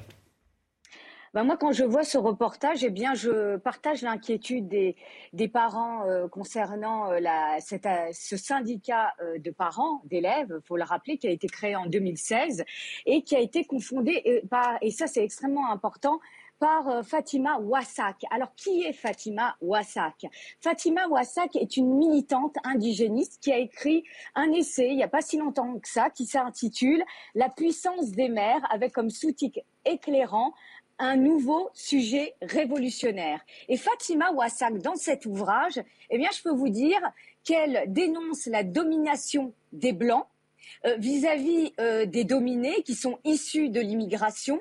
Et euh, l'angle d'attaque, c'est l'école de la République, qu'elle estime en fait raciste, discriminante, puisque en plus elle souhaite remettre en cause la loi interdisant les signes ostensibles à l'école et qui date euh, de 2004. Donc autant vous dire que moi je comprends parfaitement que les, parents d'élèves, eh bien, et les parents, euh, euh, de, je veux dire de manière globale dans cette dans cette ville interpellent le maire et puis même interpellent le préfet. Parce que je rappelle qu'il y a une loi qui a été promulguée en août 2021 confortant les principes républicains et il s'agit de, que cette loi soit applicable euh, sur le terrain. Il ne s'agit pas euh, qu'elle prenne la poussière. Et euh, cette loi lutte, a pour objectif, en tous les cas, de lutter contre le séparatisme. Or, Front de Mer, qui est un syndicat, comme je le rappelais, de parents d'élèves, eh bien, s'investit et, promulgue le séparatisme. Donc moi, je comprends et je soutiens parfaitement euh, bah, la tribune de ses parents qui sont très, très, très, euh, qui sont contre et qui partent en guerre contre cette association de parents. Et ils ont bien et ils ont bien raison. Merci beaucoup, euh, maître. Merci, beaucoup, Najwa El Haïté, de nous avoir éclairé sur ce qui se passe dans cette ville de Bagnolet. Fini les coupures, merci à vous. Fini les coupures d'électricité d'EDF pour factures impayées.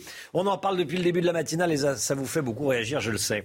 À la place, EDF appliquera une réduction de puissance toute l'année. En clair, quand, jusqu'ici on ne payait pas euh, ces factures d'électricité, on ne vous coupait pas l'électricité pendant l'hiver. On vous laissait euh, l'électricité pendant l'hiver et on coupait euh, quand les mois chauds arrivaient. Désormais, on ne coupe plus Jamais, Vincent Fandège. chaque année, 200 000 à 300 000 foyers voient leur électricité coupée pour factures impayées. Vous l'avez dit, EDF a donc décidé de ne plus avoir recours à ces coupures. Désormais, ceux que l'on appelle les mauvais payeurs verront la puissance en électricité de leur logement limitée à son strict minimum, 1000 watts garantie euh, toute l'année. 1000 watts, c'est quoi? Eh bien, c'est tout juste euh, de quoi utiliser les essentiels d'une maison, à savoir l'éclairage, le réfrigérateur, par exemple. Mais en revanche, le chauffage. Alors cette mesure, elle euh, arrange tout le monde, entre guillemets, les associations euh, qui euh, le réclamaient depuis longtemps, mais aussi EDF, parce que, eh bien, pendant la crise sanitaire, les coupures avaient déjà été interrompues, seule la puissance a été limitée. L'entreprise s'est alors rendu compte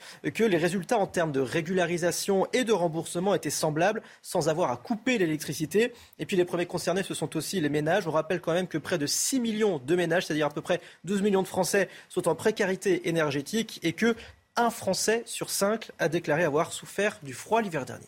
Merci beaucoup Vincent Fandège. Les contrôles pour euh, lutter contre le travail clandestin vont être renforcés par le gouvernement, hein, Chana oui, c'est Gérald Darmanin, le ministre de l'Intérieur, qui l'a annoncé. Alors, qui sont ces fraudeurs? Eh bien, d'un côté, vous avez des employeurs qui ne souhaitent pas payer de charges sociales, de l'autre, des travailleurs qui veulent cumuler les allocations ou éviter de payer des impôts. Alors, comment les repérer et que risquent-ils? Les précisions avec Valentine Leboeuf. 18 milliards d'euros par an, c'est le manque à gagner lié au travail clandestin en France.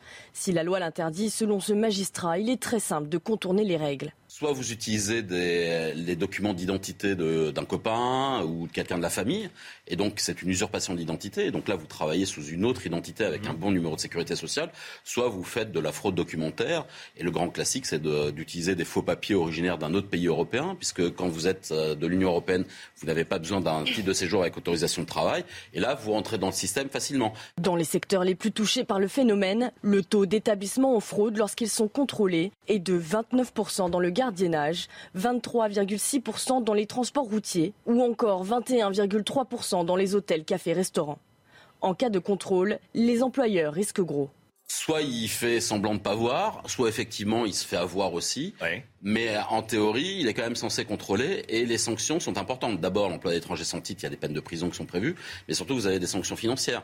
Plus de 17 000 euros par salarié euh, étranger ah sans papier qui est employé. On estime à 2,5 millions le nombre de travailleurs clandestins en France. La crise migratoire, à présent la crise migratoire qui se poursuit à la frontière polonaise. Les membres du Conseil de sécurité de l'ONU se sont réunis hier soir en urgence, Chana. Hein. L'Occident accuse la Biélorussie d'alimenter cette vague migratoire. De son côté, Alexandre Loukachenko menace de couper le gaz qui transite par son territoire et justement direction la Pologne à la frontière avec la Biélorussie. Jeanne Cancard, vous êtes sur place depuis trois jours avec Fabrice Elsner. Quelles évolutions de la situation constatez-vous depuis votre arrivée? Eh ce que l'on remarque nous particulièrement, c'est la présence des soldats qui est de plus en plus visible ici. Alors évidemment, aux alentours de cette frontière, mais même dans des zones plus éloignées de ce passage. Alors ici, nous sommes eh bien sur une base militaire qui a été justement installée pour l'occasion face à cette crise. On y voit des tentes, des véhicules, des tentes dans lesquelles sont logés des soldats, des soldats qui évidemment euh, participent eh bien à ces points de contrôle tout autour de euh, la frontière et même dans les villages plus éloignés, mais aussi évidemment des soldats qui font des allers retour euh, tous les jours pour aller sur cette frontière et euh, tenter de maintenir eh bien, ces migrants, ces milliers de migrants qui sont euh, toujours massés dans le froid dans cette zone de non-droit de plus de 3 km de large. Ce qu'on remarque donc, c'est évidemment cette présence militaire puisque depuis le début, normalement, on se faisait plutôt eh bien, interpeller, arrêter sur les routes par des policiers. Maintenant, ce sont réellement des soldats de l'armée polonaise qui nous interpellent, fouillent notre véhicule pour s'assurer eh qu'il n'y ait pas de migrants à l'intérieur et nous ordonnent aussitôt de faire euh, demi-tour. Hier, nous avons euh, échangé, discuté avec un responsable politique d'une ville de l'Est de la Pologne qui nous a eh bien expliqué qu'il entendait régulièrement des coups de feu tirés justement sur les vidéos publiées à la fois euh, par des amateurs qui se trouvent dans cette dans cette, dans cette zone, donc euh, des réfugiés, des vidéos amateurs, mais aussi des vidéos délivrées par le gouvernement euh, des deux côtés de la frontière. Eh bien, en effet, on voit ces soldats qui tirent en l'air pour, eh tenter de faire avancer les migrants vers cette frontière euh, polonaise et ainsi qu'ils la traversent. Alors, il faut savoir que l'ambiance ici, elle est évidemment très particulière puisque, pour l'heure, à la fois, eh des responsables politiques comme cet homme que nous avons rencontré, mais aussi des habitants craignent que le conflit armé dégénère et qu'il y ait même une guerre entre la Pologne et la Biélorussie. Cancard. Merci beaucoup, Jeanne, avec Fabrice Elsner pour les images. La santé, tout de suite, et l'épidémie qui repart dans toute l'Europe et notamment en France. On en parle tout de suite avec Brigitte Millot. Docteur Brigitte Millot, on le voit, l'épidémie repart avec une augmentation de 44% du taux d'incidence. Le taux d'incidence, c'est le nombre de cas pour 100 000 habitants, plus 44% du taux d'incidence en une semaine. L'occasion pour vous, docteur, ce matin, de nous rappeler l'importance des gestes barrières. Euh, il faut rappeler deux choses qui sont différentes. Mmh. Il y a d'un côté un objectif d'éviter les formes graves, d'éviter les hospitalisations et d'éviter les décès.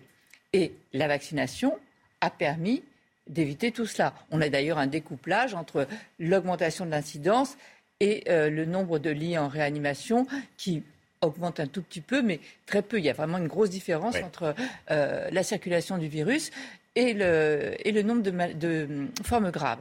Donc ça, c'était grâce à la vaccination, on a limité les formes graves, les hospitalisations, les décès, et bientôt grâce au traitement qui arrive, hein, dont on a parlé cette semaine.